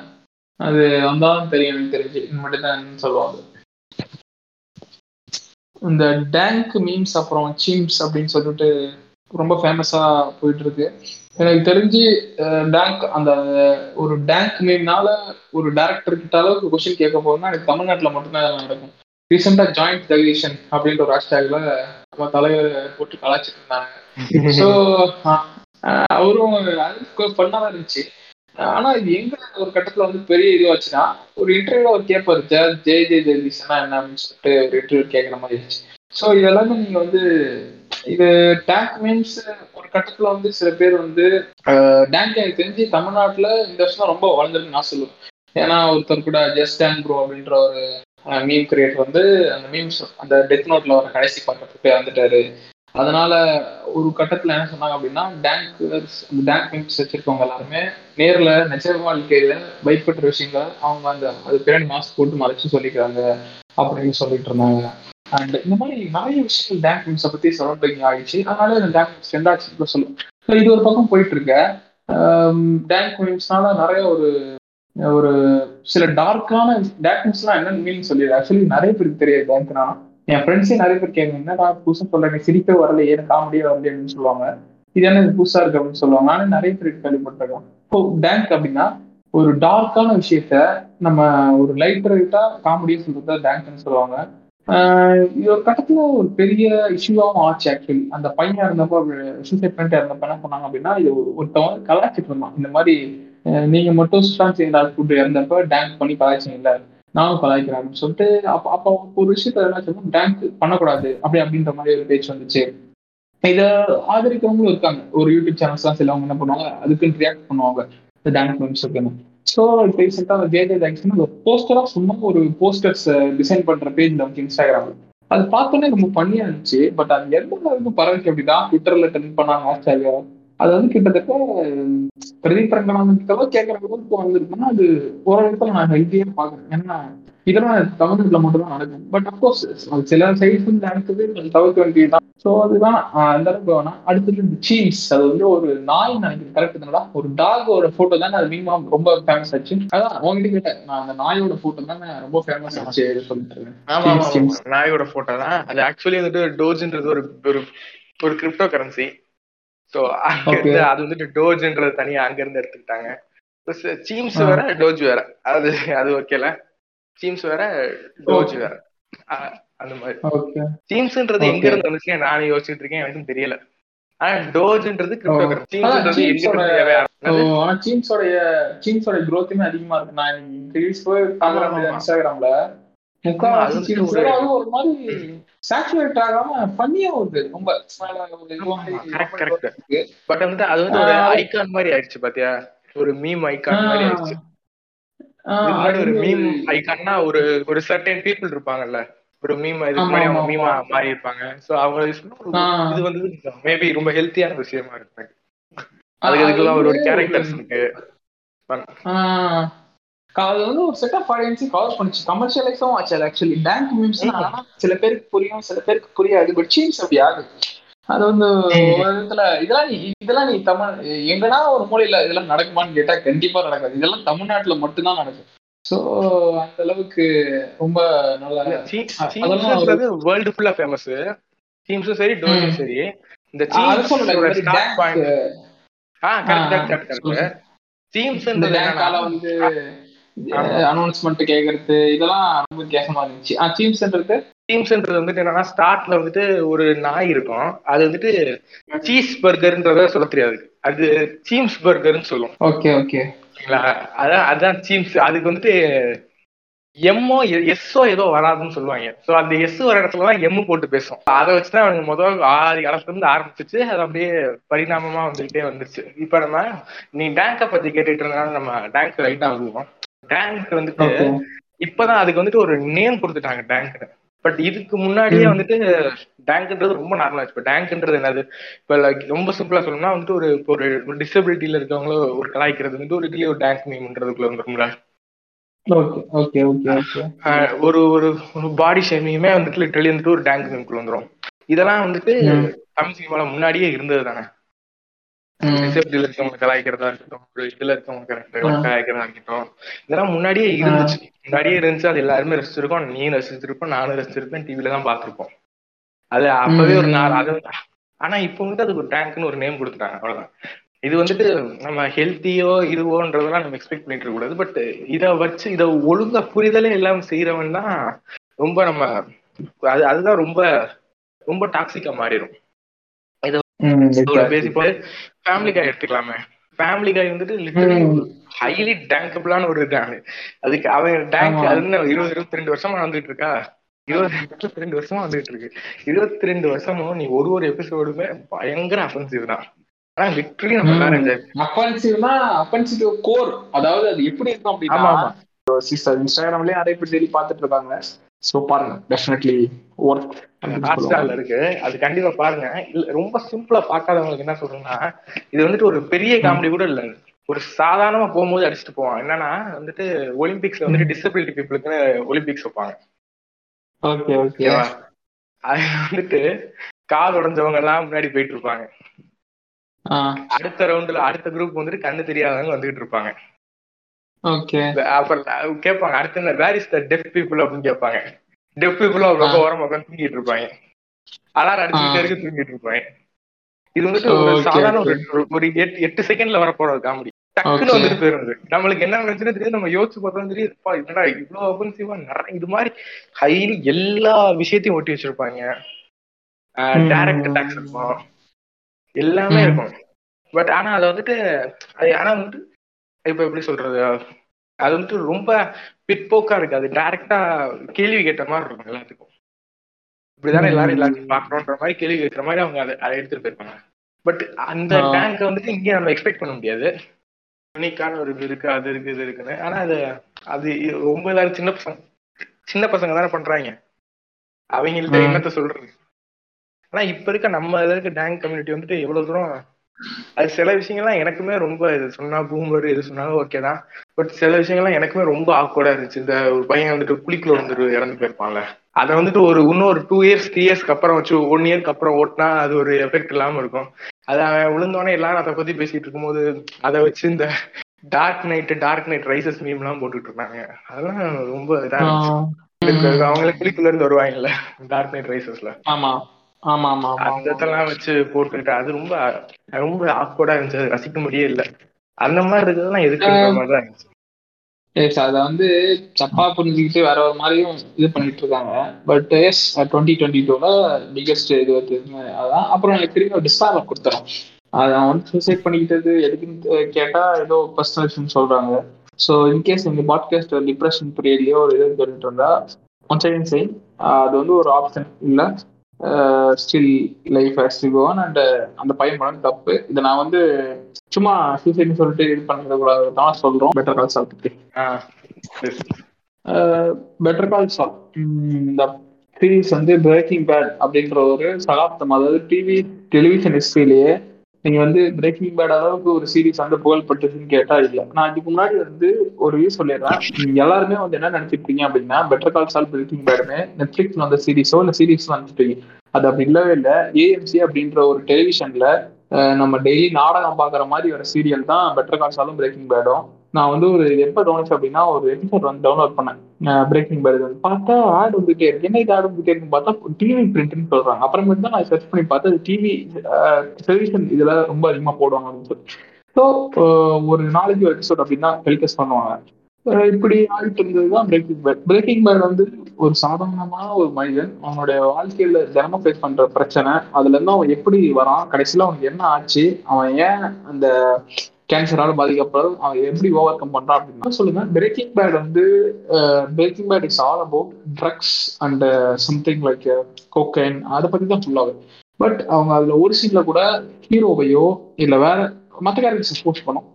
அந்த மெயினான கேரக்டர் வந்து அவங்க ஸ்மோக் பண்ணையோ அதை குளோரிஃபையோ கட் பண்ணி காமிக்க மாட்டாங்க. அது நல்ல விஷயம். பிரேக்கிங் பேட் என்ன பாக்குறது அப்படின்னா ஹோப் அதாவது வந்து அவன் கேன்சரால் பாதிக்கப்பட்டுமே அவன் வாழ்க்கையில எதுவும் பண்ணலனாலும் அவன் கேன்சர் பாதிக்கப்பட்டிருப்பான்.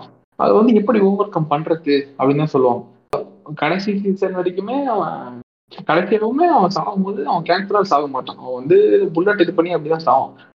இந்த மாதிரி எனக்கு தெரிஞ்சு பிரேக்கிங் பேட்னால ஒரு நல்ல அது கிரியேட் பண்ண இம்பாக்ட் டிஃப்ரெண்ட் நான் இன்னும் ஒரு விஷயம் சொல்றேன். இது கேட்கற ஆடியன்ஸ்க்கு எப்படி இருக்குன்னு தெரியாது.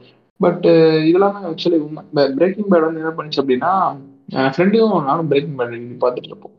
ஸோ அப்படி பார்த்துட்டு இருக்கும்போது என்னாச்சு அப்படின்னா இந்த மாதிரி வந்து பிரேக்கிங் பேட் அதிகமாக பார்த்துட்டு என்கிட்ட பேசிட்டு இருப்போம். அவங்க வீட்லேயும் பேசிட்டு இருப்போம்.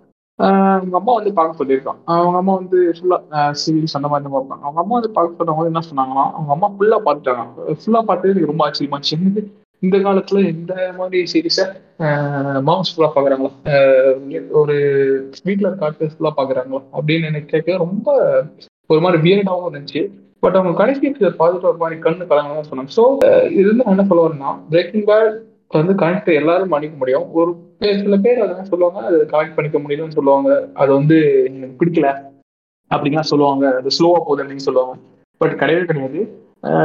Just overcome any of the things and Breaking எனக்கு ரொம்ப பிடிக்கும். ஸோ அது வந்து தான் பெட்டர் கால் பெட்டர் கால் சால் பெட்டர் கால் சால் வந்து பொறுத்த வரைக்கும் என்ன சொல்ல அப்படின்னா ப்ரீவியஸ் எபிசோட்ல ரோஜு அதாவது கள்ளச்சிரிப்பு கையும் களவும் இப்படி நிறைய சீரிஸ் ஒர்க் பண்ண ஒரு டேரக்டர் சொல்லியிருப்பாரு அப்படி நான் சீரீஸை பத்தி கேட்கும்போது better call Saul breaking bad revise பண்ணணும் அது போதும் அப்படின்னு சொல்லுவார். நானும் அதை தான் சொல்லிட்டு இருந்தேன். பிரேக்கிங் பெட்டர் கால் சால் பார்த்து நான் சொன்ன விஷயம் அப்படி என்னன்னா சினிமாட்டோகிராஃபி பத்தி உங்களுக்கு தெரியுங்க அப்படின்னா பெட்டர் கால் சால் நீங்க ரிவாச் பண்ணிட்டே இருங்க அப்படின்னு தான் சொல்லுவோம் பட் பெட்டர் கால் சால் வந்து பாத்தீங்கன்னா ஈஸிலி அதுல நீங்க ஒரு குறை கூட கண்டுபிடிக்காத அளவுக்கு ரொம்ப சூப்பரா இருக்கும். லிட்டரலா எனக்கு எல்லா விஷயமுமே ரொம்ப பிடிக்கும். ஸ்பெஷலி அந்த அவங்க அண்ணனுக்கும் தம்பி பெட்டர் கால் சார்ல இந்த ஜிம் மெக்கிலுக்கும் அந்த ஜெயின் மெக்கிலுக்கும் ஒரு ஒரு இது மாதிரி ஒன்று நடக்கும். ஒரு கோர்ட்ல வந்து ஒரு போட்டி மாதிரி நடக்கும். அதுல ஒருத்தனா காண்டவே இமேஜின் அது எப்படி எழுதியிருப்பாங்கன்னு யோசிச்சிருக்க முடியாது. அந்த மாதிரி ரொம்ப பெர்ஃபெக்ஷன் கோர்னா நான் பெட்டர் கால்ஸ் தான் சொல்லுவேன். கண்டிப்பா பிரேக்கிங் பேட் பார்க்கலாம்னா பெட்டர் கால் சார் பாருங்க. அது இன்னொரு குழப்பமே இருக்கு. அந்த பாஃப்டா அப்படின்ற ஒரு சீரிஸ் ஃபங்க்ஷன்ல வந்து ஏன் பெட்டர் கால் சார் கொடுக்கல அப்படின்னு பாப் ஒர்டன்ரிக்கு வந்து லிட்டரலா வந்து கொலாப்ஸ் ஆயிட்டார் செட்ல ஆல்ரெடி பிரேக்கிங் பெட்டர் கால் சாரோட கடைசி சீசன்ல ஆனாலுமே மனுஷன் திரும்பி வந்து நினைச்சு கொடுத்து அந்த சீரிஸ் இன்னைக்கு வேர்ல்டு லெவல்ல எனக்கு தெரிஞ்சு இப்ப பெட்டர் கால் சாலை பத்தி பேசுறதோட இன்னும் ஒரு முப்பது நாற்பது வருஷம் கழிச்சு பாத்தீங்க அப்படின்னா பெட்டர் கால் சாலையும் பிரேக்கிங் பேடையும் விட ஒன்று ஒருத்தன் பண்ணானா டெஃபினெட்லி ஈ சம்திங் இல்ஸ் அப்படின்னு தான் சொல்லுவோம். வின்சிங் கிளிங்காலும் சரி அந்த கோர் ரைட்டரும் சரி uh, செதுக்கியிருப்பார். ரெண்டு பேருமே செதுக்கியிருப்பாங்க. Better Calls and Breaking Bad பாரு. நீங்கள் கண்டிப்பாக பாருங்க. பேக்கிங் பேட் பிடிச்ச எல்லாருக்குமே பெட்டர் கால்சல் பிடிக்கும். நான் பெட்டர் கால்சல் வந்து அதையும் தாண்டி ஒரு மாதிரி மோட்டிவேஷனாகவும் இருக்கும். அந்த அந்த அண்டர் ஆஃப் ஸ்டோரி அவங்க சொன்னா எதுவுமே ரொம்ப சூப்பராக இருக்கும். So what Better Call Saul all please watch Better Calls all அவ்வளோதான் சொல்லுவோம். ஓகே இந்த ஏஐ வந்துட்டு இந்த ஒரு போட்டோ டெலி வந்துட்டு ஒரு நம்ம என்ன கமெண்ட் அடிக்கிறோமோ அதுக்கேற்ற மாதிரி வந்துட்டு ஒரு ஃபோட்டோ ஒர்க் ஒரு இமேஜை கிரியேட் பண்ணுறதா வந்துட்டு அந்த ஏஐயோட ஒரு ஸ்டைலாக இருந்துச்சு. ஓகேங்களா? இதுதான் ஸ்டார்டிங் பாயிண்ட் ஆஃப் ஏஐ இது வந்துட்டு ஃபர்ஸ்ட் டைம் வந்துட்டு ஒரு பெரிய ஆர்டிஸ்ட் குரூப்ஸை வந்துட்டு பிரேக் பீட் பண்ணுச்சு. அதாவது ஒரு ஒரு பெயிண்டிங் காம்படிஷன்ல சாரி ஒரு இமேஜ் ஆர்ட் ஆர்ட் காம்படிஷன் நினைக்கிறேன். அதில் வந்துட்டு ஃபர்ஸ்ட் அந்த ஏஐ பீட் பண்ணுச்சு. ஸோ டெவலப்ட் பை மிட் ஜேர்னின்னு ஒரு பிராண்ட் வந்துட்டு அதை பண்ணாங்க. அது நம்ம டிஸ்கார்ட்ல நீங்க சும்மா போயிட்டு மிட் ஜேர்னி நடிச்சீங்கன்னா கூட உங்களுக்கு தெரியும். அதுல போயிட்டு நீங்க கொடுத்துட்டு அந்த டேக் அமைச்சிட்டு அதுக்கு அது அதுக்கு முன்னாடி டிஸ்கிளாமர் கொடுத்துறேன். மிட் ஜேர்னில இருக்கீங்க அப்படின்னா நீங்க சர்வர் எதனா வச்சிருந்தீங்க அப்படின்னு தயவுசெய்து மிட் ஜேர்னில ஜாயின் ஆகாதீங்க. ஏன்னா அது பெருசு பெரிய ஒன்றும் இல்லை. அது சும்மா ட்ரையலுக்கு நீங்க கொஞ்ச நேரம் யூஸ் பண்ணிக்கலாம். ஆனா ஒன்ஸ் நீங்க அதை யூஸ் பண்ணிட்டீங்க அப்படின்னா அது உங்க சர்வர் ஃபுல்லா இதுவாயிடும். பக் ஆயிடும். நான் கிட்டத்தட்ட ஒரு சர்வரே Cisco server so be careful அவ்வளவுதான் அது கொஞ்சம் ஏன்னா அது வந்துட்டு லிட்டரலி ஒரு ஓப்பன் சோர்ஸ் கம்யூனிட்டி ஸோ எல்லாருமே உள்ள இருப்பான் ஓப்பன் சோர்ஸ்ன்றது எப்பயுமே சேஃபான ஒரு விஷயம் தான். பட் சில இதுல கொஞ்சம் மாறுதலும் இருக்கும். ஸோ மிஜானின்றது அப்படிதான் அவங்க ஒரு ஸ்டார்ட் பண்ணாங்க அண்ட் ஆல்சோ நீங்க என்ன இது கொடுக்குறீங்களோ அது இதுக்கு ஏற்ற மாதிரி வரும். இது எங்க வந்துட்டு ஒரு டாப் லான்ச் ஆகுதுன்னா நான் வந்துட்டு ஒரு சும்மா ஒரு கமெண்ட் தரேன். அதை வந்துட்டு அது வந்துட்டு கூகுளே எனக்கு சர்ச் பண்ணி ஏதோ ஒரு கர்மத்தை எடுத்து கொடுத்துருக்கல பட் எப்படி வந்துட்டு இது வந்துட்டு ஒரு இதாக ஆகுதுன்னா நீங்க வந்துட்டு பர்டிகுலரா சில விஷயங்களை நம்ம கொடுக்கலாம். லைக் வந்துட்டு இது வந்துட்டு ஒரு மோனோபோலி ஆர்ட்டா இருக்கணும்னு நம்ம கொடுக்கலாம். இல்ல இந்த இடத்துல இந்த பர்டிகுலரான ஒரு விஷயம் இருக்கணும்ன்றதை கொடுக்கலாம். அப்படின்ற மாதிரி வந்துட்டு சின்ன சின்ன ப்ளூமிங்கான சில ஐடியாஸ் அண்ட் டெக்னாலஜிஸ் வந்துட்டு இதுல இருக்கு. அதுதான் வந்துட்டு இந்த ஏஐ வந்துட்டு ரொம்ப யூனிக்காக அது அதனால தான் இப்போ ஓவரால் ஆர்டிஸ்ட் வந்துட்டு இது மேல வெறுப்பாகிறதும் உண்டுதான். ஏன்னா நம்ம இப்போ வந்துட்டு ஒரு த்ரீ டி மெட்டீரியல் சிம்பிளான ஒரு த்ரீ டி மெட்டீரியல் செய்யறதுக்கு ஆக்சுவலி ஒரு த்ரீ டு ஃபோர் ஹார்ஸ் வந்துட்டு ஒரு- முன்னாடியே நல்லா டிசைன் பண்ணிட்டாருன்னா அதை எக்ஸிக்யூட் பண்றதுக்கு வந்துட்டு ஒரு த்ரீ ஹார்ஸ் கிட்ட ஆகும். அதாவது நான் சாஃப்ட்வேர்ல சொல்றேன். நீங்க இதுல மோனோ இதுல நீங்க போடுறீங்கன்னா லிட்டலி ஒரு டூ டு த்ரீ மினிட்ஸ்ல உங்களுக்கு அவுட்புட் வந்துடும் டூ டு த்ரீ மினிட்ஸே அதிகம். லைக் ஒரு ஒன் மினிட் வச்சுக்கலாம். ஒன் மினிட்குள்ள நமக்கு நமக்கு அவுட்புட் வருது. அதுவுமே வந்துட்டு என்ன சொல்றது? அந்த ஒரு அவுட்புட்டை வச்சு நீங்க ஒரு ஏழு எட்டு வேரியன்ட்ல நம்ம அவுட்புட் எடுக்கலாம். அந்த அளவுக்கு வந்துட்டு ரொம்ப ஒரு பவர்ஃபுல்லான டெக்னாலஜி இது வந்துட்டு எங்க போய் முடியும்னு நம்ம பேசுறோம்னு வைங்களேன். ஏன்னா இப்போ வந்துட்டு சினிமான்றது நான் ஒரு மூவி ஒரு வீடியோனா என்னது? கலெக்ஷன் ஆஃப் இமேஜஸ் தான் ஒரு ஒரு மூவி ரைட் இப்போ ஒரு இமேஜ் நம்ம வந்துட்டு இதால ஜென்ரேட் பண்ண முடியுதுன்னா இட்ஸ் அப்சல்யூட்லி ஒரு ஏஐ இதால ஜென்ரேட் பண்ண முடியுதுன்னு வச்சுக்கோங்க. இப்போ நீங்க நிறைய படம் பார்த்துருப்பீங்க. நிறைய படத்துல வந்துட்டு ஒரு செகண்டுக்கு இருபத்தி நாலு ஃப்ரேம் வைப்பாங்கன்னு வச்சுக்கோங்க. நிறைய நிறைய சில ஸ்டீவன் ஸ்பில்பர்க் ஒரு அனிமேஷன் எடுத்தார். அதில் வந்துட்டு ஒரு ஃப்ரேமுக்கு வந்துட்டு லிட்டரலி நாலு ஃபோர் ஹார்ஸ் கிட்ட வந்துட்டு இவங்க ஒர்க் பண்ணாங்க. டெவலப்பர்ஸ்லாம் ஒர்க் பண்ணாங்க. அது எல்லாத்தையும் கலெக்ஷனாக போட்டுட்டு அப்புறம் தான் அதை ரெண்டர் பண்ணி இது பண்ண மாதிரி சொன்னாங்க. ஸோ அந்த அளவுக்கு குவாலிட்டி அந்த படம் இருந்துச்சு. பட் இப்போ வந்துட்டு இது ஏஐ வந்துட்டு அதை ஒரு நிமிஷத்துல ஜென்ரேட் பண்ணும்போது நம்ம மேபி இது எவ்வளோ இது லிட்டரலி சினிமாக்கு அடாப்டபிள் தான். இதை ஒழுங்கா கோரா யூஸ் பண்ண தெரிஞ்ச பிறகு. ஏன்னா அவ்வளோ பவர்ஃபுல்லான ஒரு டூல் அதே மாதிரி இது வந்துட்டு ஒரு ஃபர்ஸ்ட் நீங்க வந்து ஒரு தேர்ட்டி ஆர் ஃபார்ட்டி இமேஜஸ் வந்து அதாவது மிட்ஜானில சொன்னா ஒரு தேர்ட்டி டு ஒரு டென் டு தேர்ட்டி இமேஜஸ் கிட்ட நீங்க ஃப்ரீயா டவுன்லோட் பண்ணலாம். அப்புறம் வந்துட்டு நம்ம பே பண்ற மாதிரி இருக்கும்னு நினைக்கிறேன். அந்த மாதிரி மெத்தட்ல இருக்கும். பட் இது வந்து ஒரு ரெவல்யூஷனரியான ஒரு இது. ப்ளஸ் வந்துட்டு இது ஏன் ஆர்டிஸ்ட் நீங்க இதுக்கெல்லாம் பயப்படுறாங்க? ஒரு கம்ப்யூட்டர் ஜென்ரேட் பண்றது என்ன அவ்வளவு நல்லா இருக்குமா? அப்படிலாம் நீங்க கேட்டீங்கன்னா ஜஸ்ட் உள்ள போயிட்டு அது முன்னாடியே பண்ண ஆர்ட்டெல்லாம் பாருங்க. அது வந்துட்டு ஹைலி கிரியேட்டிவ் அந்த கான்செப்ட்லாம் ரொம்பவே ரெவல்யூஷனரி அதே மாதிரி இப்போ அதோட சில ஆன்சர்ஸுமே இப்போ வந்துட்டு ஹவு இப்போ நான் நிறைய கமெண்ட்ஸ் இருக்கு. Like how God kill humans அப்படின்ற மாதிரி சும்மா போடுறேன் ஃபியூச்சர்ல எப்படி கடவுள் வந்துட்டு மக்களை கொள்வாரு அப்படின்ற மாதிரிலாம் போடுறாங்க. அதுக்கு வந்துட்டு அது ஒரு நம்ம இது வரைக்கும் திங்கே பண்ணியிருக்க மாட்டோம். இப்போ நான் இப்போ நான் இந்த வார்த்தை சொன்னே உங்களுக்கு மைண்ட்ல ஒரு பிக்சர் வந்திருக்கும்ல. அந்த பிக்சர்லாம் பீட் பண்ணிட்டு அது ஒரு பிக்சர் தருது. அது ரொம்பவே பயங்கரமா இருந்துச்சு. அந்த சல்ஃபர் அது இது வந்துட்டு நம்ம வந்துட்டு நம்ம இப்போ வந்துட்டு நீங்க ஒரு ஆர்டிஸ்டா இருக்கலாம். மேபி நீங்க வந்துட்டு போட்டோஷாப்ல ஒர்க் பண்ணலாம்.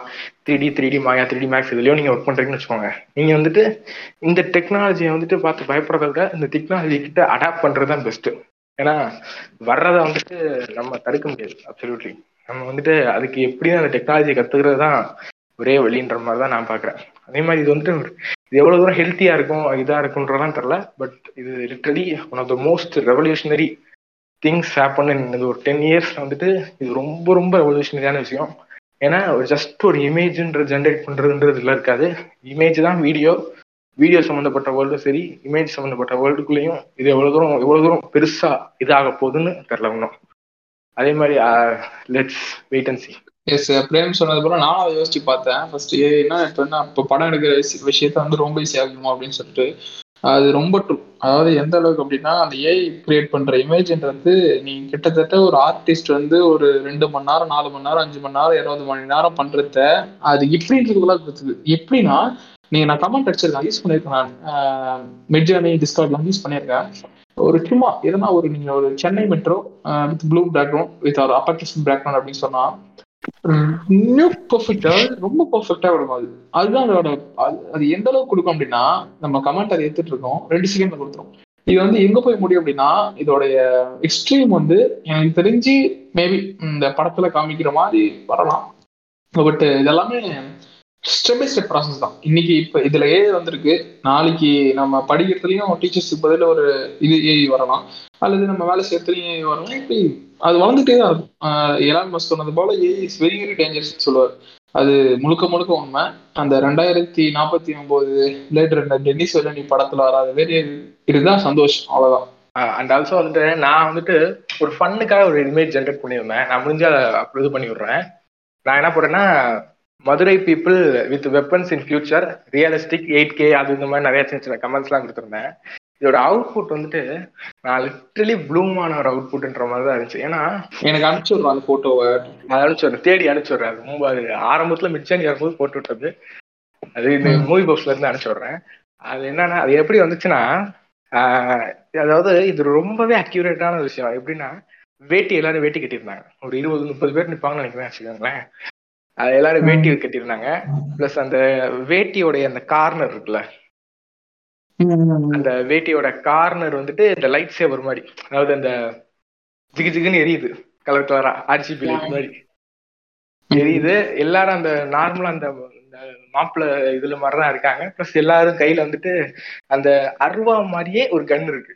அது எனக்கு அதை பார்த்தோன்னே வந்துட்டு எப்பா இது வந்துட்டு லிட்டரலி இந்த ஏன் எங்க ஊர்ல எப்படி எல்லாம் கூட இல்ல கலிபோர்னியா எங்கேயோ இருந்து ஏய் தருவாலாம் எப்படிங்க தெரியும்? அதெல்லாம் அந்த அளவுக்கு அதை எவ்வளவு எவ்வளவு ரொம்ப இதுவோ பண்ணிருக்காங்கன்றது இதுலயே உங்களுக்கு தெரியும். அவன் சொல்ற எக்ஸாம்பிள்ல உங்களுக்கு தெரியும். சோ அதான் சொல்லிக்கிறது உண்மைதான். அதை அடாப்ட் பண்ணிக்கிறது தான் நம்மளோட அடாப்ஷன் தான். அதாவது ஹியூமன்ஸ் எடுத்து அந்த இதுன்னு சொல்லுவாங்க. ரெவல்யூஷனோ ரெவல்யூஷன் தாண்டி அந்த இன்னொரு கட்டத்துக்கு ஹியூமன்ஸ்ன்றது அப்பையிலேருந்து போயிட்டு தான் இருந்தாங்க. எனக்கு தெரிஞ்சு இதுக்கு அப்புறமும் ஒரு கட்டம் இருக்கும். அதுதான் ஏ அதாவது வந்து ஒரு அடாப்ஷன் பெஸ்ட் இந்த செஸ் வந்து கம்ப்யூட்டர்ல இருக்கும்போது கூட நான் சில ஃபிலிம்ஸ் எல்லாம் பார்க்கும் போது பார்ப்பேன். இந்த மாதிரி செஸ்ஸுக்கோசரம் போட்டி போட்டுப்பாங்க. இது எப்படி கம்ப்யூட்டர் அது எப்படி நம்ம நம்ம உருவாக்குறது நம்ம எப்படி இது பண்ணும் அப்படி இப்படின்னு சொல்லுவாங்க. பட் அதெல்லாம் கடந்துருச்சு. எனக்கு தெரிஞ்சு இனிமேட்டு வாரத்தில் அடாப்ஷன் தான். அடாப்ஷன் அண்ட் அடுத்த ஸ்டேஜ் ஆஃப் லைஃப் வந்து ஃபுல்லாகவே இந்த படத்தில் காமிக்கிற மாதிரி அதெல்லாம் வரும். எனக்கு தெரிஞ்சு நம்மளாம் போயிட்ட பிறகு வரலாம். But one day one day அந்த நம்ம எழுதுனதை நம்ம மனசில் நினைச்சது நிஜத்தை வரதான் போது அதுக்கான ஒரு ஃபர்ஸ்ட் ஸ்டெப் தான் அந்த ஏஐ வந்து பீட் பண்றது. நீ எக்ஸாம்பிள் இன்னைக்கே ட்விட்டர்லயோ இன்ஸ்டாகிராம் அது எவ்வளோ எவ்வளோ ஃபேமஸ் தெரியல. நான் ட்விட்டர் போனாலே டான் ஏன்னு ஒன்று வந்து புதுசா. அதாவது அது வந்து உங்களுடைய போர்ட்ரேட் போட்டோ வந்து சூப்பர் ஆகும் அதாவது எந்த அளவுக்குன்னா ரொம்ப அக்யூரேட் பிச் பிச் அக்யூரேட் அந்த மாதிரி அது கூட ட்ரெண்ட் ஆயிட்டு so people are started loving a இதை பார்த்து எனக்கு என்னன்னா ஆர்டிஸ்ட் எப்படி கொந்தளிப்பாங்க அப்படின்றது தான் அதுக்கு அந்த அளவுக்கு போட்டி போட்டு போட இருக்காங்க. இல்லைன்னு சொல்லல. பட் பார்ப்போம். மேபி இன் ஃபியூச்சர் அவன் சொன்ன மாதிரி. ஏஐ வந்துட்டு ஏஐ பத்தி வந்துட்டு உங்களுக்கு இன்னும் நிறைய பத்தி நிறைய வந்துட்டு நீங்க வந்துட்டு ஒரு படமா நீங்க பார்க்கணும்னா நீங்க லவுடர் பிளஸ் ரோபோட்ஸ் பார்க்கலாம். பிளஸ் பிளாக் மிரர்னு ஒரு சீரிஸ் இருக்கு. ஒரு ஆறு சீசன் கிட்ட இருக்கும். எல்லாமே ஏஐ பத்தின ஒரு ஒரு ஒரு எபிசோடு யூனிக்கா ஒரு ஒரு ஏஐ பத்தின ஒரு எபிசோடு ஏன்னா எல்லாமே பயங்கர என்டர்டைன்மெண்டா இருக்கும். பிளஸ் நீங்க இப்படி ஒரு கான்செப்டே யோசிச்சிருக்க அளவுக்கு ரொம்ப யூனிக்கான எபிசோடா இருக்கும். நீங்க நெட்ஃபிளிக்ஸ்ல இருந்தா முடிஞ்சா செக் அவுட் பண்ணுங்க. பிளஸ் நான் வந்து இப்ப ஏஐன்னொடனே வந்துட்டு நீங்க ஒரு டெக்னிக்கல் மைண்டட் பீப்புள்ஸ்லாம் வந்துட்டு நிறைய என்னென்னமோ சொல்லுவாங்க. மெஷின் லேர்னிங் டீப் லேர்னிங் படிக்கணும் அதை படிக்கணும் இது படிக்கணும். ஏ அது இது இது எதுன்னு சொல்லுவாங்க. But a actually how it ஒர்க்ஸ்னா ரொம்ப சிம்பிளா சொல்லணும்னா இப்ப நீங்க செஸ் சொன்னீங்கல்ல. செஸ் எடுத்துட்டு செஸ்ல நான் ஒரு மூவ் பண்றேன். இப்ப ஏஐ வந்துட்டு அதுக்கு பதிலாக எப்படி மூவ் வைக்கும்னா அது எல்லா பாசிபிலிட்டியும் யோசிக்கும். எந்தெந்த இடத்துல எல்லா மூவையும் வைக்கலாம் அப்படின்ற மாதிரி எல்லா மூவையும் வச்சு பார்த்துரும் முன்னாடியே. அது அதோட இன்ஜின்லயே அதை வச்சு பார்த்துரும் ரெண்டாவது அந்த மூவை வச்சேன்னா நீ என்ன அடுத்து ஆப்போனண்ட் வந்து என்னென்ன மூவ் வைப்பாருன்றதையும் ஒரு கால்குலேஷன் எடுத்துரும். ஒரு ஏ பில்ட் இப்படி தான் பண்ணுவாங்க. நீங்க எந்த எந்த கான்செப்ட் எடுத்தாலும் ஒரு டிக்டாக்டோ கேம்ல இருந்து ஒரு செஸ் கேமோ கேரம் கேமோ என்ன கேம் எடுத்தாலும் இதுதான் ஒர்க் ஆகும். நம்ம அது என்னென்ன பாசிபிலிட்டி வைக்கலான்றதையும் செக் பண்ணும். நீங்க அந்த பாசிபிலிட்டி வச்சா ஒரு ஸ்டெப் அப்படி வைக்கிறேன்னா இவன் இந்த ஸ்டெப் வைப்பான். அப்படின்றதையும் அது ஓவராலா எல்லாத்தையும் கால்குலேட் பண்ணிடும். மொத்தமா எவ்வளவு எவ்வளவு டெலி அது சிக்ஸ்டீன் மில்லியன் கான்செப்ட்ஸ் வரைக்கும் அந்த ஒரு செகண்டுக்குள்ள அது இது பண்ணிடும் ஓகேங்களா? கால்குலேட் பண்ணிடும் அதுக்கப்புறம் தான் அதோட ஒரு மூவ் அது டிசைட் பண்ணும். ஓகேங்களா? இது இப்படி இருக்க ஒரு விஷயத்துக்கிட்ட நீங்க பீட் பண்ணணும்னு நினைக்கிறது லிட்ரலி பாசிபிளே இல்லை. அதே மாதிரி ஏஐ பீட் பண்ணணும்னு சொல்றவங்க வந்துட்டு அதோட டிஃபிகல்ட்டி லெவலில் விளாண்டுருக்க மாட்டாங்க. அதுக்குன்னு சரி மீடியம் லெவல் ஈஸி லெவல் இருக்கலாம். அது விளாண்டுருக்கலாம். பட் ஹை கான்செப்ட் ஏஐ வந்துட்டு பீட் பண்ணுறதுக்கு சான்ஸே கிடையாது. ஏன்னா அது எல்லா பாசிபிலிட்டியும் வந்துடும் எல்லா பாசிபிலிட்டிலையும் நீங்க அது பண்ண பிறகு ஃபியூச்சரே அது பார்த்துருச்சுன்னு பிறகு அது கூட நீங்க போட்டி போட்டா என்ன? போட்டி போடலன்னு ஸோ இப்படிதான் ஏஐ வந்துட்டு இப்போ நீங்களே ஒரு ஏஐ டெவலப் பண்றதுனாலும் இந்த கான்செப்ட் இப்படி தான் டெவலப் பண்ணுவீங்க. இந்த கான்செப்ட் படி டெவலப் பண்ணாதான் அது ஏஐ ஸோ அதுதான் அது technical technicality behind AI Instagram. Instagram வந்து எனக்கு எப்படி ஃபர்ஸ்ட் இன்க்ரீஸ் ஆகுதுன்னு சொல்றேன். எனக்கு தெரிஞ்சு இது கொஞ்சம் இன்ட்ரெஸ்டிங்காக இருக்கும் நான் ஏன் அப்படின்னா என்கிட்ட நிறைய பேர் கேட்டிருக்காங்க. அப்புறம் ஃபாலோவர்ஸ் எப்படி தப்புன்னு சொல்லிட்டு. பட் ஒரு சோகமான சூழ்நிலை என்னன்னா நானே முப்பத்தி நாலில் தான் முக்கிட்டு இருக்கேன். ஸோ அதை பற்றி இப்போ சொன்னோம் அப்படின்னு இன்ஸ்டாகிராம் பற்றி சொன்னோம் அப்படின்னா என் ஃப்ரெண்டு வந்து இந்த வாட்ஸ்அப் ஸ்டேட்டஸ் இன்ட்ரடியூஸ் ஆனதுக்கப்புறம் ஸ்டேட்டஸ் போடணும். ஸ்டேட்டஸ் போட அப்புறம் என்னாச்சு அப்படின்னா அந்த அதில் ஸ்டேட்டஸில் வந்து இன்ஸ்டாகிராம் லோகோ இருக்கும். நான் கேட்பேன் எங்கேருந்து டவுன்லோட் பண்ணீங்க? எனக்கு அப்போ ஒன்றுமே தெரியாது. இன்ட்ரெல்லாம் ஒன்றுமே தெரியும் இன்ஸ்டாகிராம் பற்றி ஒரு ஐடியாவே இல்லை. ஸோ சொல்லுவாங்க இந்த மாதிரி இன்ஸ்டாகிராம்டா அப்படின்னு சொல்லுவாங்க. இன்ஸ்டா டெக் டவுன்லோட் வந்து ஸோ இன்ஸ்டாகிராம் அப்போ அப்போ தான் ஏற்ற ஆரம்பித்தேன் அப்போ இருக்க இன்ஸ்டாகிராமுக்கும் இப்போ இருக்க இன்ஸ்டாகிராமுக்கும் கிட்டத்தட்ட ரொம்ப வெயில் அதாவது என்னை பொறுத்த வரைக்கும் கேட்டேன் அப்படின்னா அப்போ இருக்க இன்ஸ்டாகிராம் பெஸ்ட் நான் சொல்லுவேன். இப்போ இருக்க இன்ஸ்டாகிராம் வந்து இது ஒரு குப்பைன்னு சொல்ல முடியாது பட் இட் காட் பெஸ்டம் அதான் என்னதான் இன்ஸ்டாகிராம் இப்போ நிறைய பேர் யூஸ் பண்ண ஆரம்பிச்சாலுமே இன்ஸ்டாகிராமோடைய ஆரம்பத்தோடைய ஒரு அது ஏன் அந்த கோர் ஐடியா ஏன் இன்ஸ்டாகிராம் யூஸ் பண்ணாங்க அப்படின்னா posting photos of their daily updates அவங்க என்னென்னலாம் வாழ்க்கையில் பண்ணுறாங்களோ அதான். இப்போ நான் இன்ஸ்டாகிராமுடைய டோட்டல் இதுவே மாறிடுச்சு. இன்ஸ்டாகிராம் எனக்கு தெரிஞ்சு இந்தியாவில் இந்த வருஷத்துல ரொம்ப யூஸ் பண்ண சோசியல் மீடியான்னு சொல்றாங்க இதுபடி. டாப் த்ரீல இருக்கும். ஸோ இப்படி சொல்லிட்டே இருக்கும்போது டிக்டாக் அப்படின்ற ஒன்று ஃபர்ஸ்ட் பேன் ஆச்சு. பேன் ஆனதுக்கு அப்புறம் ரீல்ஸ் அப்படின்ற ஒரு அப்டேட் விட்டாங்க. அது கொஞ்சம் கொஞ்சமா பூம் ஆகி அதோட பூம் எங்க வரைக்கும் போச்சு அப்படின்னா இப்போ கிட்டத்தட்ட இன்ஸ்டாகிராம்ல நீங்க ரீல்ஸ் எல்லாம் பார்க்க ஆரம்பிச்சிங்க அப்படின்னா ஒரு ரீல்ஸோட நிறுத்தவே மாட்டீங்க. உங்க கை ஸ்வைப் பண்ணிட்டே தான் இருக்கும். அதெல்லாம் எனக்கு ரொம்ப அவ்வளோ பிடிக்கல. பிடிக்கலன்றதை தாண்டி அது ஒரு விதத்தில் கிரியேட்டர்ஸ்க்கு ஒரு நல்ல இதுதான். ஏன் அப்படின்னா ரீல்ஸ் நீங்க எந்த போஸ்ட் பண்ணாலுமே காப்பிரைட்ஸ் அடிக்க முடியாது. ஃபர்ஸ்ட் ஒன் செகண்ட் ஒன் வந்து ரீல்ஸ் மூலயமா இப்போ வந்து மணி கன்வர்ஷன் அப்படின்றத மார்க்ஸ் இப்போ கொண்டு வந்திருக்காரு ஸோ இப்படி சொல்லிட்டே போகலாம் இந்த மாதிரி சில பலன்கள் இருந்தாலுமே ரீல்ஸ் வந்து ப்ரொமோஷனாக யூஸ் பண்றாங்க. இன்னொன்று நிறைய பேருக்கு தெரியாது என்ன அப்படின்னா இப்போ நீங்க ஏதோ ஒரு பாட்டு யூஸ் பண்ணி அந்த பாட்டு ரீல்ல ஒரு இது பண்றீங்க அப்படின்னா ஒரு சர்டன் அமௌண்ட் ஆஃப் மணி வந்து இன்ஸ்டாகிராம் வந்து அந்த பாட்டோடைய ப்ரொடியூசருக்கும் பாட்டோடைய மியூசிஷியன்ஸ்க்கோ அனுப்பும். அது எந்த அளவு அது அது எப்படி அந்த ப்ராசஸ் எனக்கு சரியா தெரியல. பட் இது உண்மை. நீங்க வந்து ஒரு இப்போ எக்ஸாம்பிள் வந்து ரஞ்சித் பாட்டை வந்து நீங்க ரீல்ஸா கிரியேட் பண்ணி போறீங்க அப்படின்னா இட்ஸ் நாட் ஓன்லி இந்த focus of the promotion of film அப்படின்னு நான் சொல்லுவேன். அவங்க சொல்லுவாங்க இங்க வச்சு ரீல்ஸ் போடுங்கன்னு பட் அதுக்கு பின்னாடி ஒரு பெரிய ஒரு மார்க்கெட்டிங் வேல்யூ பேங்கிங் வேல்யூ இப்படி நிறைய இருக்கு. ஸோ அடுத்து வந்து இன்ஸ்டாகிராமோட அல்கோரிதம் வந்து என்ன பொறுத்த வரைக்கும் கேட்டிங்கன்னா என்னோட பர்சனல் பாயிண்ட் ஆஃப் வியூல வந்து இட்ஸ் வெரி ஈஸி சில பேர் சொல்லுவாங்க அதாவது சில பேர்னா ப்ரொஃபஷனல்ஸே சொல்லுவாங்க இன்ஸ்டாகிராம் அது ஒரு மாதிரி ரொம்ப இதுவாக இருக்கு அப்படி இப்படி நாடாட்டால் என்ன என்ன கேட்டீங்கன்னா நான் வரும் இன்ஸ்டாகிராம் அல்கோரிதம் வந்து சிம்பிளாக இருக்காங்க அதை வந்து நீங்கள் வந்து ஒருவேளை உங்கள் அக்கௌண்ட் வந்து இந்த மாதிரி ரொம்ப ரிப்போர்ட் வச்சு அப்படின்னா அல்கோரிதம் சுத்தமாக போயிடும். அப்படி ஆகலை அப்படின்னா போகாது. இப்படி சில ஆப்ஷன்ஸ் இருந்தாலும் ரீல்ஸ் என்ன என்னை பொறுத்த வரைக்கும் ரீல்ஸ் உடைய இது வந்து ஒரு விதத்துல ஹெல்த்தியா இருந்தாலும் ஒரு விதத்துல அது ஒரு ஆப்போசிஷன் தான் நான் சொல்றேன் பர்சனலா ஸோ இன்ஸ்டாகிராம் யூஸ் வந்து நிறைய பேர் யூஸ் பண்றாங்க ரீல்ஸ்னால இன்ஸ்டாகிராம் யூஸ் பண்றவங்க நிறைய பேர். ரீல்ஸை பார்த்துட்டு யூடியூப்ல ஷார்ட்ஸ் கொண்டு வந்தாங்க. இப்போ கிட்டத்தட்ட டிக்டாக்கை பேன் பண்ணாங்க. பட் கிட்டத்தட்ட ரெண்டு டிக்டாக் ஆயிடுச்சு. அதான் அப்படிதான் சொல்லணும்.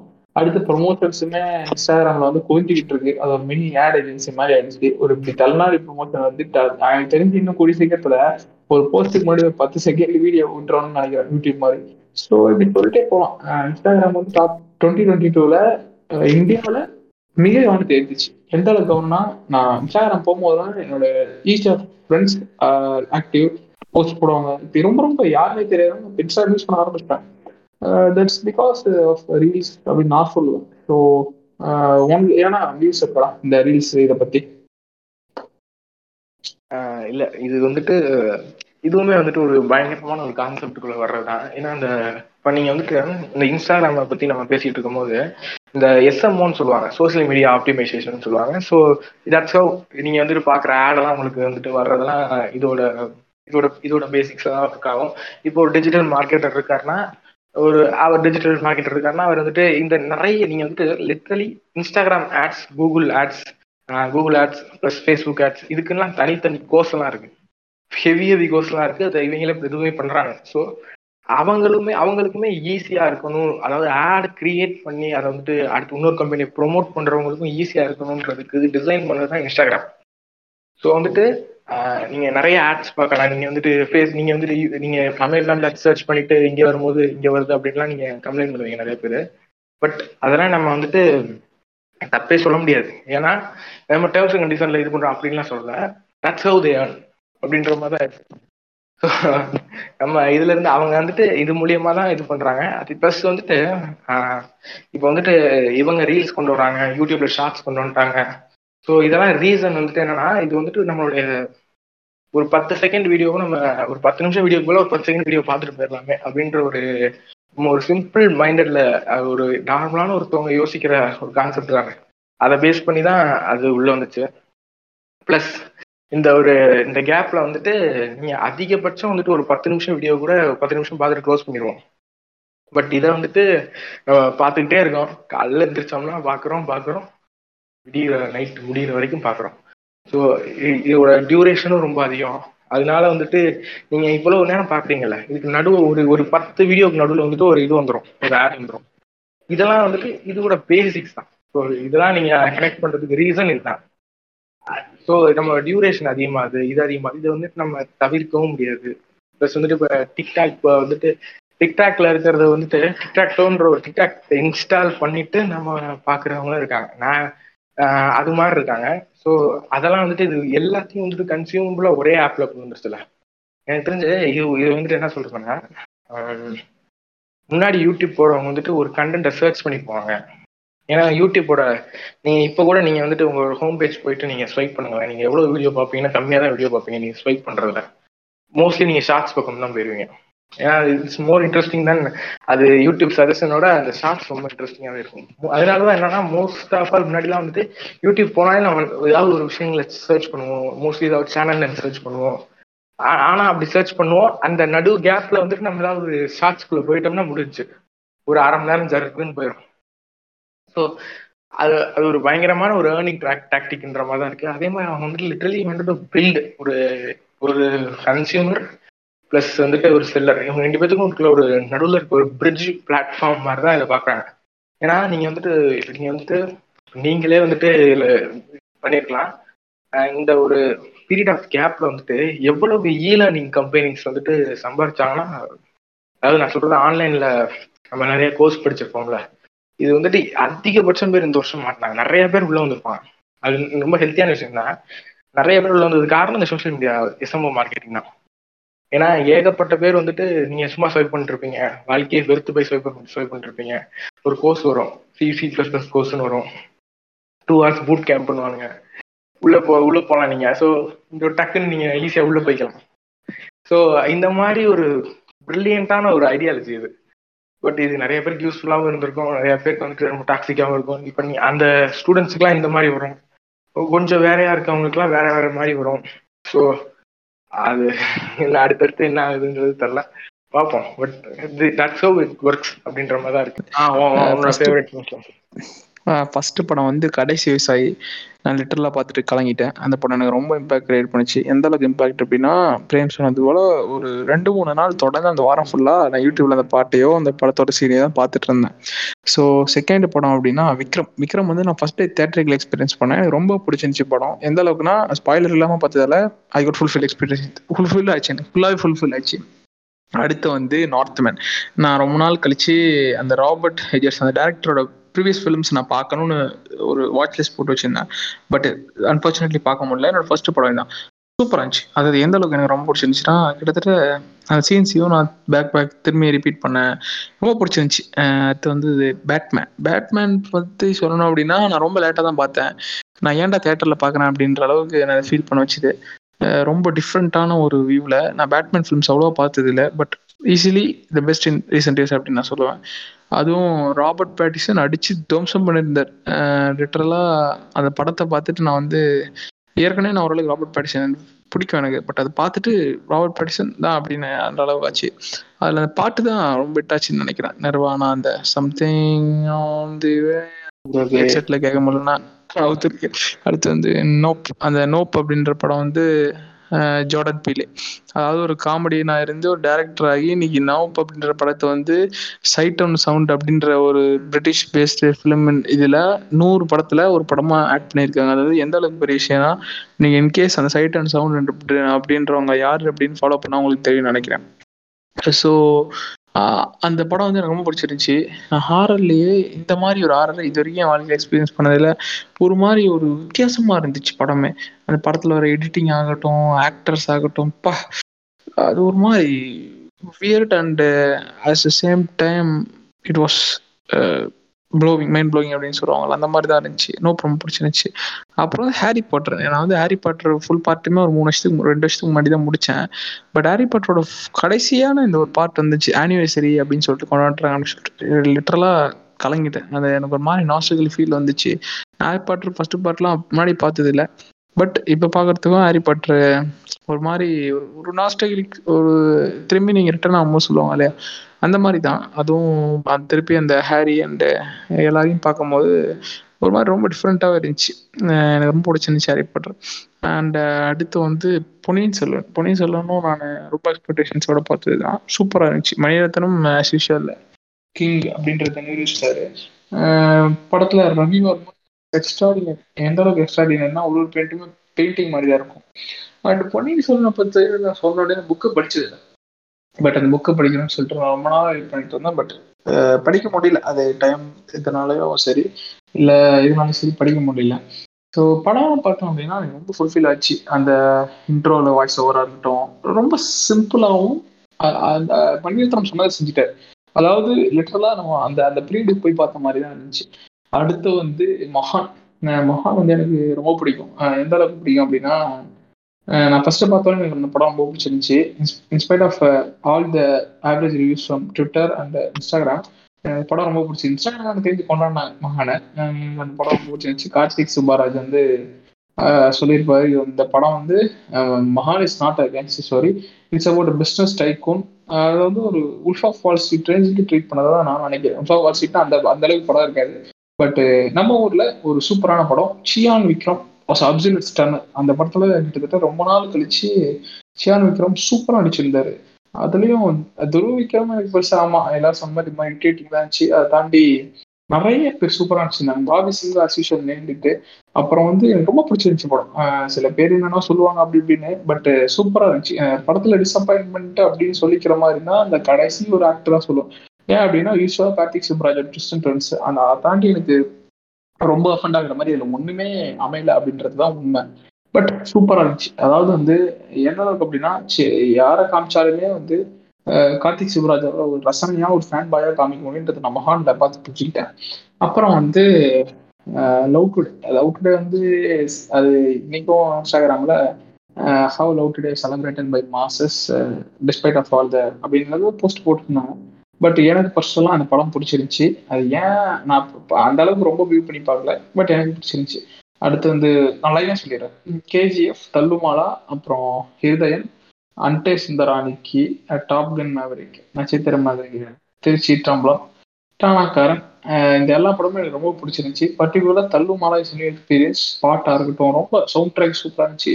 கேஜிஎஃப் எனக்கு பிடிச்சிருந்துச்சி. நான் அவனை பார்க்க சொன்னதுக்கு என்ன சொன்னால் பார்த்துட்டு என்னடா கத்திக்கிட்டு இருக்காங்க யாரும் அப்படின்னு சொல்லுவாங்க. அது பர்சன்ட் பர்சன்ட் வியூ மாறும். பட் எனக்கு கேஜிஎஃப் டூ ரொம்ப பிடிச்சிருச்சு ஏன்னா அந்த காட்டன் அந்த அந்த கிமிக்ஸா தெரியல. பட் கிளைமேக்ஸ் ஒரு மாதிரி எதுவும் பண்ணி எனக்கு ரொம்ப பிடிச்சிருந்துச்சு. அதுக்கப்புறம் Thiruchitrambalam simple and smooth எனக்கு ரொம்ப பிடிச்சிருச்சு அட்டே சுந்தரானிக்கு அதாவது கிட்டத்தட்ட அட்டே சுந்தரானிக்கும் லவ் டுடேயும் ஒரே மாதிரி ஃப்ரெண்ட்ஸ் தான். அதுலயுமே இதுலயுமே நிறைய பேரண்ட்ஸ் இருக்கும். அதையும் தாண்டி ஒரு ப்ராப்ளமேட்டிக்கா இல்லாம இப்படி சூப்பரா சொல்லணுன்றது அண்டே சுந்தரானி சூப்பரா சொல்லிருந்தாங்க படம் எனக்கு ரொம்ப நாள் மைண்ட்ல ஓடிட்டு இருந்துச்சு. ரொம்ப சூப்பரா இருந்துச்சு படம் கண்டிப்பா பார்க்கலாம். போய் பாருங்க. அண்டே சுந்தராணிக்கு அப்புறம் அதுவும் சில பேர் பார்க்காதுன்னு சொன்னாங்க. எனக்கு ரொம்ப பிடிச்சிருந்துச்சு. கார்கி இந்த மாதிரி சொல்லிட்டே போகலாம் கண்டாரா? கடைசியா எனக்கு பார்த்த படம். ஓகே இட் வாஸ் ஓகே நான் எக்ஸ்பெக்ட் பண்ண மாதிரி இல்லை. இது இந்த ஜேனல் தமிழ் படம் வந்திருக்கு. ஸோ இட் வாஸ் ஓகே அவ்வளோதான் இதுதான் நான் வந்து ரெண்டாயிரத்தி இருபத்தி ரெண்டுல பார்த்த பெஸ்ட்டு படம்னா சொல்லுவேன். அப்புறம் சீரீஸ்னா நல்ல சீரீஸ் பார்த்தேன். அவ்வளோ பர்டிகுலராக ரொம்ப சீரீஸ் பார்க்கல. பெட்டர் கால் ஃபுல்லாக பார்த்தேன். அப்புறம் செக்ஸிஃபிகேஷன் வந்து சீசன் த்ரீ விட்டுருந்தாங்க. எனக்கு ரொம்ப பிடிக்கும் செக்ஸிஃபிகேஷன் ஏன்னா ஃபஸ்ட் பார்த்த சீரீஸ் ஸோ ஸோ அதை பார்த்தேன். ரெண்டுமே ரொம்ப ரொம்ப ஃபுல்ஃபில் ஆச்சு. குறிப்பாக ரெண்டு சீன்ஸுமே எனக்கு ரொம்ப பிடிச்சிருந்துச்சு. ஸோ எனக்கு தெரிஞ்சு நான் இதில் டூ எக்ஸ்பியில் சொல்லியிருக்கேன்னு நினைக்கிறேன். கேட்குறவங்க கொஞ்சம் பொறுமையாக கேளுங்க. அவ்வளோதான் என்னோட ஃபேவரட் ஃபிலிமும் வந்துட்டு அது கிட்டத்தட்ட இதே மாதிரி லைக் எனக்கு மகான் ரொம்பவே பிடிச்சிருந்துச்சு. ஏன்னா நான் வந்துட்டு முன்னாடி நாமளும் நாமளும் நிறைய கார்த்திக் சுப்ராஜ் படம் ஃபுல்லாக பார்த்தது இல்லை பேட்டை நான் ஃபுல்லாக பார்த்தது இல்லை இறைவி ஃபுல்லாக பார்த்தது இல்லை நடுவில் அந்த மெர்க்குரி பார்த்தது இல்லை ப்ளஸ் இதுவுமே இந்த ஜகமை தந்திரமும் நான் பார்த்தது இல்லை நான் ரொம்ப நான் வந்துட்டு எதுவுமே பார்க்கல. ரொம்ப ரொம்ப ரொம்ப லோ எக்ஸ்பெக்டேஷன் தான் அந்த படத்தை பார்த்தேன்.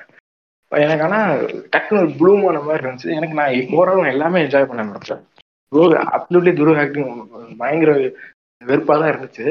பட் அதெல்லாம் வந்துட்டு லிட்டலி பாபி சிம்மா வந்துட்டு அதை இது பண்ணிட்டாரு மாதிரி தான் இருந்துச்சு. ரொம்ப சூப்பராக கொண்டு போயிட்டாங்க. அண்ட் ஆல்சோ அப்புறம்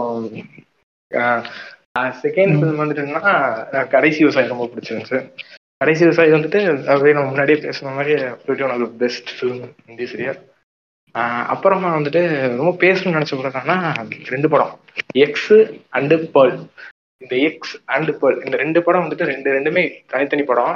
ரெண்டுமே வந்து ஒரு எக்ஸ் வந்துட்டு பேர்லோட ப்ரீக்வல் அப்படின்னு வச்சுக்கோங்க ப்ரீக்வல் இது ரெண்டுமே ஒரே இயர்ல ரிலீஸ் ஆன படம் ஒரு ஒரு மாசத்துக்கு அப்புறம் ரிலீஸ் ஆன படம்.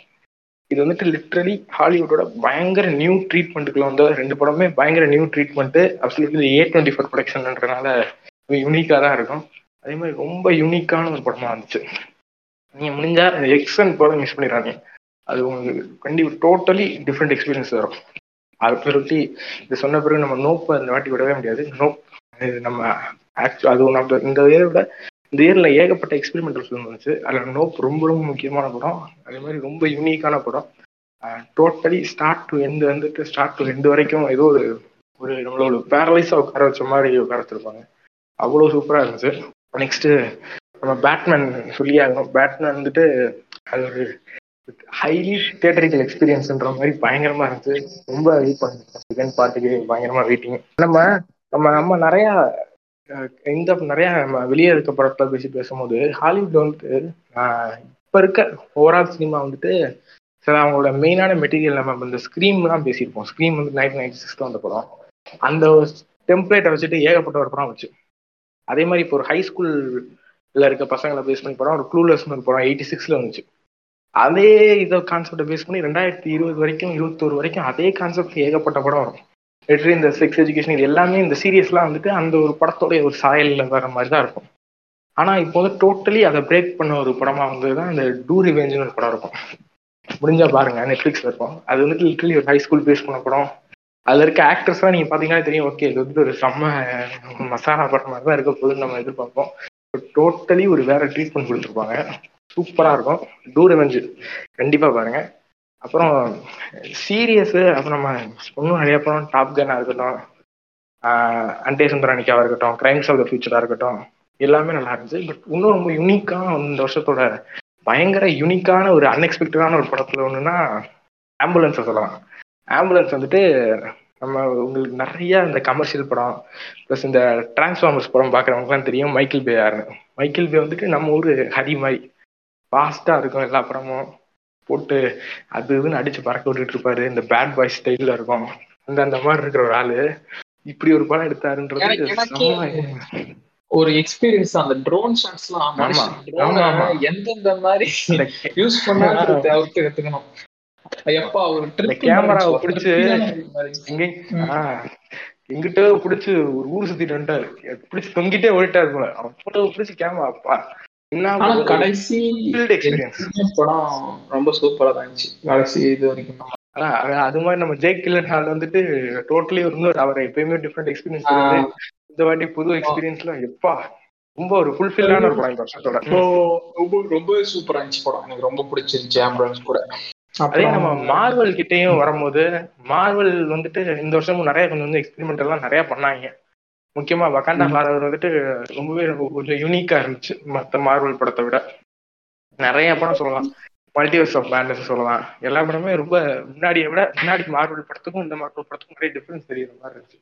ரொம்ப யூனிக்கா இருந்துச்சு. நிறைய விஷயம் அவங்க எக்ஸ்பெரிமெண்ட் பண்றாங்க. Let see future years serious படி பார்த்தா நாங்கள் சீரியஸ் அதிகமாக பார்த்ததை விட கிட்டத்தட்ட ஒரு ஏழு எட்டு சிட்காம் சிட்காம் கிட்ட பார்த்துருக்கோம் பார்த்துருப்பேன். சிட்காம்ஸ் தான் இந்த வருஷம் நிறைய போச்சு. முக்கியமா வந்துட்டு ரொம்ப அதிகமாக சஜஸ்ட் பண்றது என்னன்னா மாடர்ன் ஃபேமிலி பாருங்க. ஐடி கிரௌடு பாருங்க. அண்டு ரொம்ப டாப்பா இருக்க நம்ம ரிக்கன் மாட்டியா பாருங்க. ரிக்கன் மாட்டி பாருங்க. ஃபேமிலி காய் பாருங்க. நிறைய இருக்கு. இதெல்லாம் கொஞ்சம் பாருங்க. நீங்க ஃப்ரெண்ட்ஸ் இதெல்லாம் பார்த்துருப்போம். ஃப்ரெண்ட்ஸ் ஆஃபீஸ் எல்லாமே பார்த்துருப்போம். ப்ரோக்லி நைன் எல்லாம் பார்த்துருப்போம். யூனிக்கா ஏதாவது ஒரு இது பார்க்கணும்னா இதெல்லாம் பாருங்க.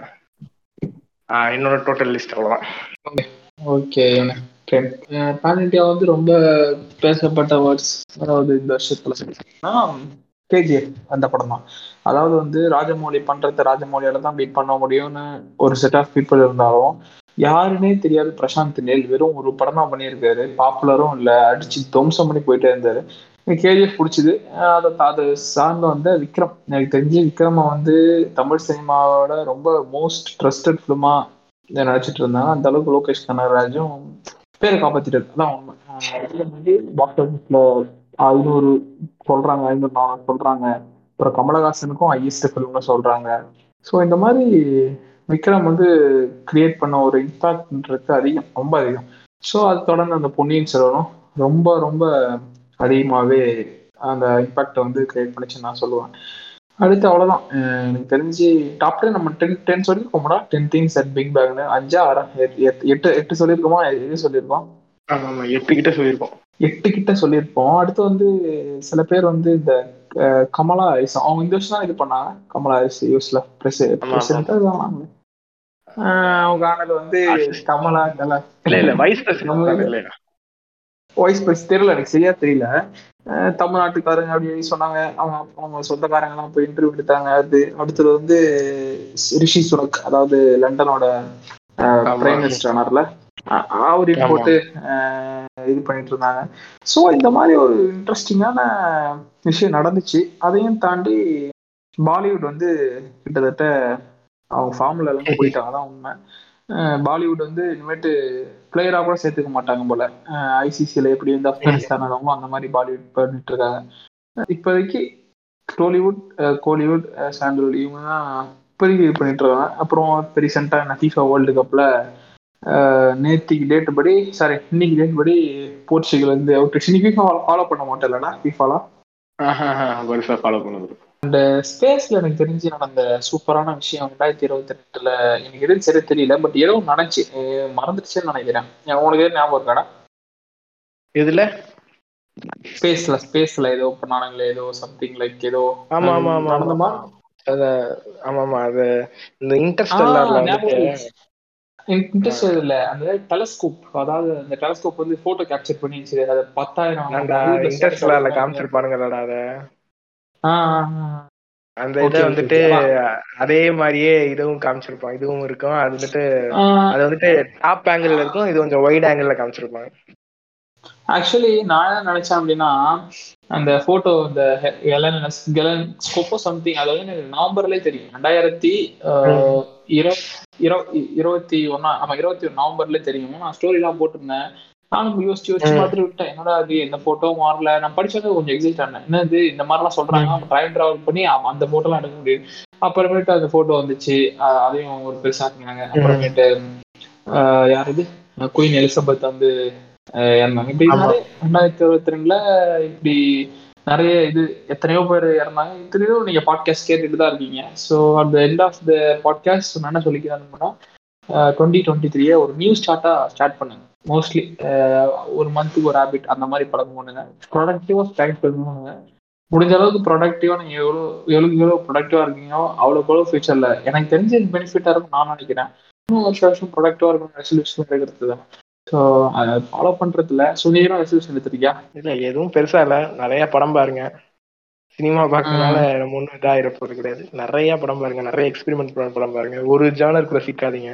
தமிழ் படம் பார்க்கணும் இல்ல இந்த படத்துக்கு எக்ஸ்பெக்ட் பார்க்கணும் பார்க்காதீங்க. இது ஒரு சந்தர்ப்பமா இல்ல இது சந்தர்ப்பமா வச்சு நான் சொல்லணும்னு விரும்புறேன். ட்ரெயின் பத்தி சொல்லணும் அப்படின்னா டெய்லி ஒரு படம் பார்ப்போம். டெய்லி ஒரு படமான்னு கேட்காதீங்க. ஆமா டெய்லி ஒரு படம் தான் பார்ப்போம். கிட்டத்தட்ட முப்பது நாள்லாம் முப்பது படம் பார்ப்போம். சில டைம்ல அவன் லாகின்ஸ் வந்து நாற்பது ஐம்பது வரைக்கும் போவோம் இந்த வருஷம் மட்டும் எத்தனை படம் நான் பார்த்துட்டு இருப்பேன் இந்த ஒரு இருபது தேதியில இன்னும் பத்து நாள் தான் இருக்கு. நவம்பர் இதுல கொஞ்சம் கம்மியாயிருச்சுன்னு நினைக்கிறேன். இருநூத்தி எழுபது இருநூத்தி அறுபது இருந்துச்சு. பாருங்க இரநூத்தி எழுபது. இதெல்லாம் கம்மியா எனக்கு தெரியவே இல்லை. ஸோ அந்த அளவுக்கு பாருங்க நானா எப்படியும் பார்க்கணும் பார்க்கணும்னு நினைச்சிட்டு இருப்பேன். ஆனா படம் பார்க்கறது எனக்கு தெரிஞ்சு ஒரு எஸ்கேபிஸ் ரியாலிட்டி தாண்டி படம் நிறைய சொல்லி கொடுக்கும். நான் சும்மா கிரிச்சி பண்றான் அப்படின்ற மாதிரி நினைச்சுக்கோனா உண்மையாவே ஒரு ஒரு படத்தையும் பார்க்கும்போது ஒரு ஒரு சின்ன விஷயமாச்சும் அது வந்து எடுத்துப்பீங்கன்னு நான் நினைக்கிறேன். இப்போ எக்ஸாம்பிள் இப்போ நான் பெட்டர் நான் பர்சனலாக எடுத்துக்கிட்ட சொல்றேன். பெட்டர் கால் சால்வ் ஒரு சீரிஸ் பார்த்தேன். அந்த சீரிஸ்ல வந்து கிட்டத்தட்ட அவன் ஒரு கட்டத்துல எல்லாருமே அவன் ஒண்ணுமே இல்லைன்னு நினைக்கும் போதும் அவன் திரும்பி திரும்பி வந்துட்டே இருப்பான். அதுல வந்து லாஜிக் லூப் போலன்றது நீங்க கண்டுபிடிக்கிறது ரொம்ப கஷ்டம். பட் அவன் பண்றது எல்லாமே ஒரு இதுவானதா இருக்கும். பட் அதையும் தாண்டி சூப்பரா இருக்கும். அண்ட் பெட்டர் கால் சார் பத்தி என்னன்னு சொல்லணும் அப்படின்னா வில்லன்ஸ் வந்து சூப்பரா யூஸ் பண்ணியிருப்பாங்க. நீங்க பார்க்கலாம் பாருங்க. அவ்வளவுதான். பாட்காஸ்டோட எண்டுக்கு வந்துட்டோம். போன வருஷத்துல வந்த ஏழு எபிசோடுமே கேட்டு ஓரளவுக்கு ஷேர் பண்ணேன் அவர் அந்த ஃபர்ஸ்ட் அந்த நூத்தி நாற்பது எத்தனையோ பேர்கிட்ட நம்ம டாப் ஒன்னு இருக்கும்னு சொன்னாங்க நூத்தி நாற்பத்தி ரெண்டு பேர் அது எனக்கு தெரியும் ஞாபகம் இருக்கு? ஆமா ஆமா நூத்தி நாற்பத்தி ரெண்டு ஆனா நூத்தி நாற்பத்தி ரெண்டு எதிர்பார்க்கல நான் நான் நினைச்சேன் ஒரு அஞ்சு ஒரு முப்பது பேர் இருப்போம் நம்ம பசங்க கேட்டிருப்பானே நான் நினைச்சேன். பட் நூத்தி நாற்பத்தி ரெண்டு பேர் ஒரு பேர்னா அப்ப கேட்கறாங்க போல ஒரு நூறு பேர் அட்லீஸ்ட் நான் பாட்காஸ்ட அப்படின்னு நான் ஃபர்ஸ்ட் இதாயிட் ஆனது. ஸோ எனக்கு தெரிஞ்சு குவாலிட்டியாகவும் ஆடியோ நான் எடிட் பண்ணுறது வந்து இனிமேட்டு இதுன்னு நினைக்கிறேன். அண்ட் இன்னொரு ஸ்டாட்ஸ் படி என்ன வச்சுன்னா இருபத்தொரு கண்ட்ரியில் கேட்குறாங்க ஃபர்ஸ்ட் வந்து இந்தியா மலேசியா ஓகே மலேசியாவுக்கு அடுத்து நான் என்ன எதிர்பார்த்தேன்? சிங்கப்பூர் இருக்கும் ஸ்ரீலங்கா இருக்கும் இப்படி தான் எதிர்பார்த்தேன். பார்த்தா சம்மந்தம் இல்லாம யுனைடெட் ஸ்டேட்ஸ் காமிச்சு தேர்ட் இடத்துல வந்து ஒரு செட் ஆஃப் ஆடியன்ஸ் வந்து யுனைடெட் ஸ்டேட்ஸ் வந்து இருக்காங்க. எனக்கு ஷாக் ஆச்சு. ஸோ யுனைடெட் ஸ்டேட்ஸ்ல இருந்து கேட்டுட்டு இருக்காங்கன்னா இப்போ எனக்கு தெரிஞ்சு காலையில கேட்டுட்டு இருக்கலாம் நீங்க நைட்டு கேட்டுட்டு இருக்கலாம். இந்தியாவில இருந்து திஸ் இஸ் கோலிட் பேஜை ஃபாலோ பண்ணிட்டு கேட்டுட்டு இருக்கலாம் ஸோ பாட்காஸ்ட் ஃபீட்பேக் சொல்லுங்க. நான் நிறைய பேர் கேட்பேன் ஃபீட்பேக்னு சரி கேட்க மாட்டாங்க போது பாட்காஸ்ட்டை அதனால ஒன்றும் அவ்வளோ யாரும் பேச மாட்டாங்க அப்படின்னு நான் நினைச்சிட்டு இருந்தேன். ஸோ தேங்க்ஸ் நீ என்ன சொன்னா சொல்லிக்கிறேன் எண்டு கார்டு பாட்காஸ்ட் இதுக்கு ஒரு டைம் ஒன்றும் பெருசாக தான் அடுத்து நிறைய பாட்காஸ்ட் நீங்க எதிர்பார்க்கலாம். இந்த கான்செப்ட் வரணும் ப்ளஸ் நிறைய பாருங்க. எல்லா படமும் அதான் அதான் மெயின் நம்ம திஸ் மெயின் கான்செப்டே அதான். நிறைய படம் பாருங்க நிறைய எக்ஸ்ப்ளோர் பண்ணுங்க. நிறைய படம் பார்க்கறது வந்துட்டு ஒரு விதத்துல நம்மளை வந்துட்டு ரொம்ப காம் ஆக்கும். நிறைய நிறைய ஒரு நாளைக்கு நம்ம நிறைய விஷயங்களை பார்ப்போம். ஒரு ஒரு நைட்ல ஒரு படம் பார்க்கறது வந்துட்டு just makes us calm and அதெல்லாம் மறந்துட்டு அந்த படத்தோட எக்ஸ்பீரியன்ஸ்ல தூங்க போறது வந்துட்டு எனக்கு ரொம்ப பிடிக்கும். அதான் மெயின் கான்செப்ட் ஸோ அது நிறைய படம் பாருங்க. உங்க டைம் நல்லா பிரிச்சுட்டு ப்ரொடக்டிவா உங்களோட ஒர்க் லைஃப் அந்த இதுக்குன்னு தனியா கொஞ்சம் இது பண்ணி பாருங்க. அப்சல்யூட்லி இது ட்ரை பண்ணி பாருங்க. ஒரு வாரம் கூட ட்ரை பண்ணி பாருங்க எப்படி இருக்கு பாய் அட்வான்ஸ் எப்ப ரிலீஸ் ஆக போகுதுன்னு தெரியல. ரிலீஸ் இருபது தேதி பண்ணலாம்னு இருக்கேன். Advance happy new year so there is new year brings some of sort of joy அவ்வளோதான் அண்ட் அதனால மெசேஜ் பண்ணுங்க இந்த மாதிரி பாட்காஸ்ட் கேட்டீங்க அப்படின்னா and thank you one second so அடுத்த ஒரு வருஷத்துல அடுத்த ஒரு இதில் பார்க்கலாம். அண்ட் தென் அவ்வளோதான் தேங்க்யூ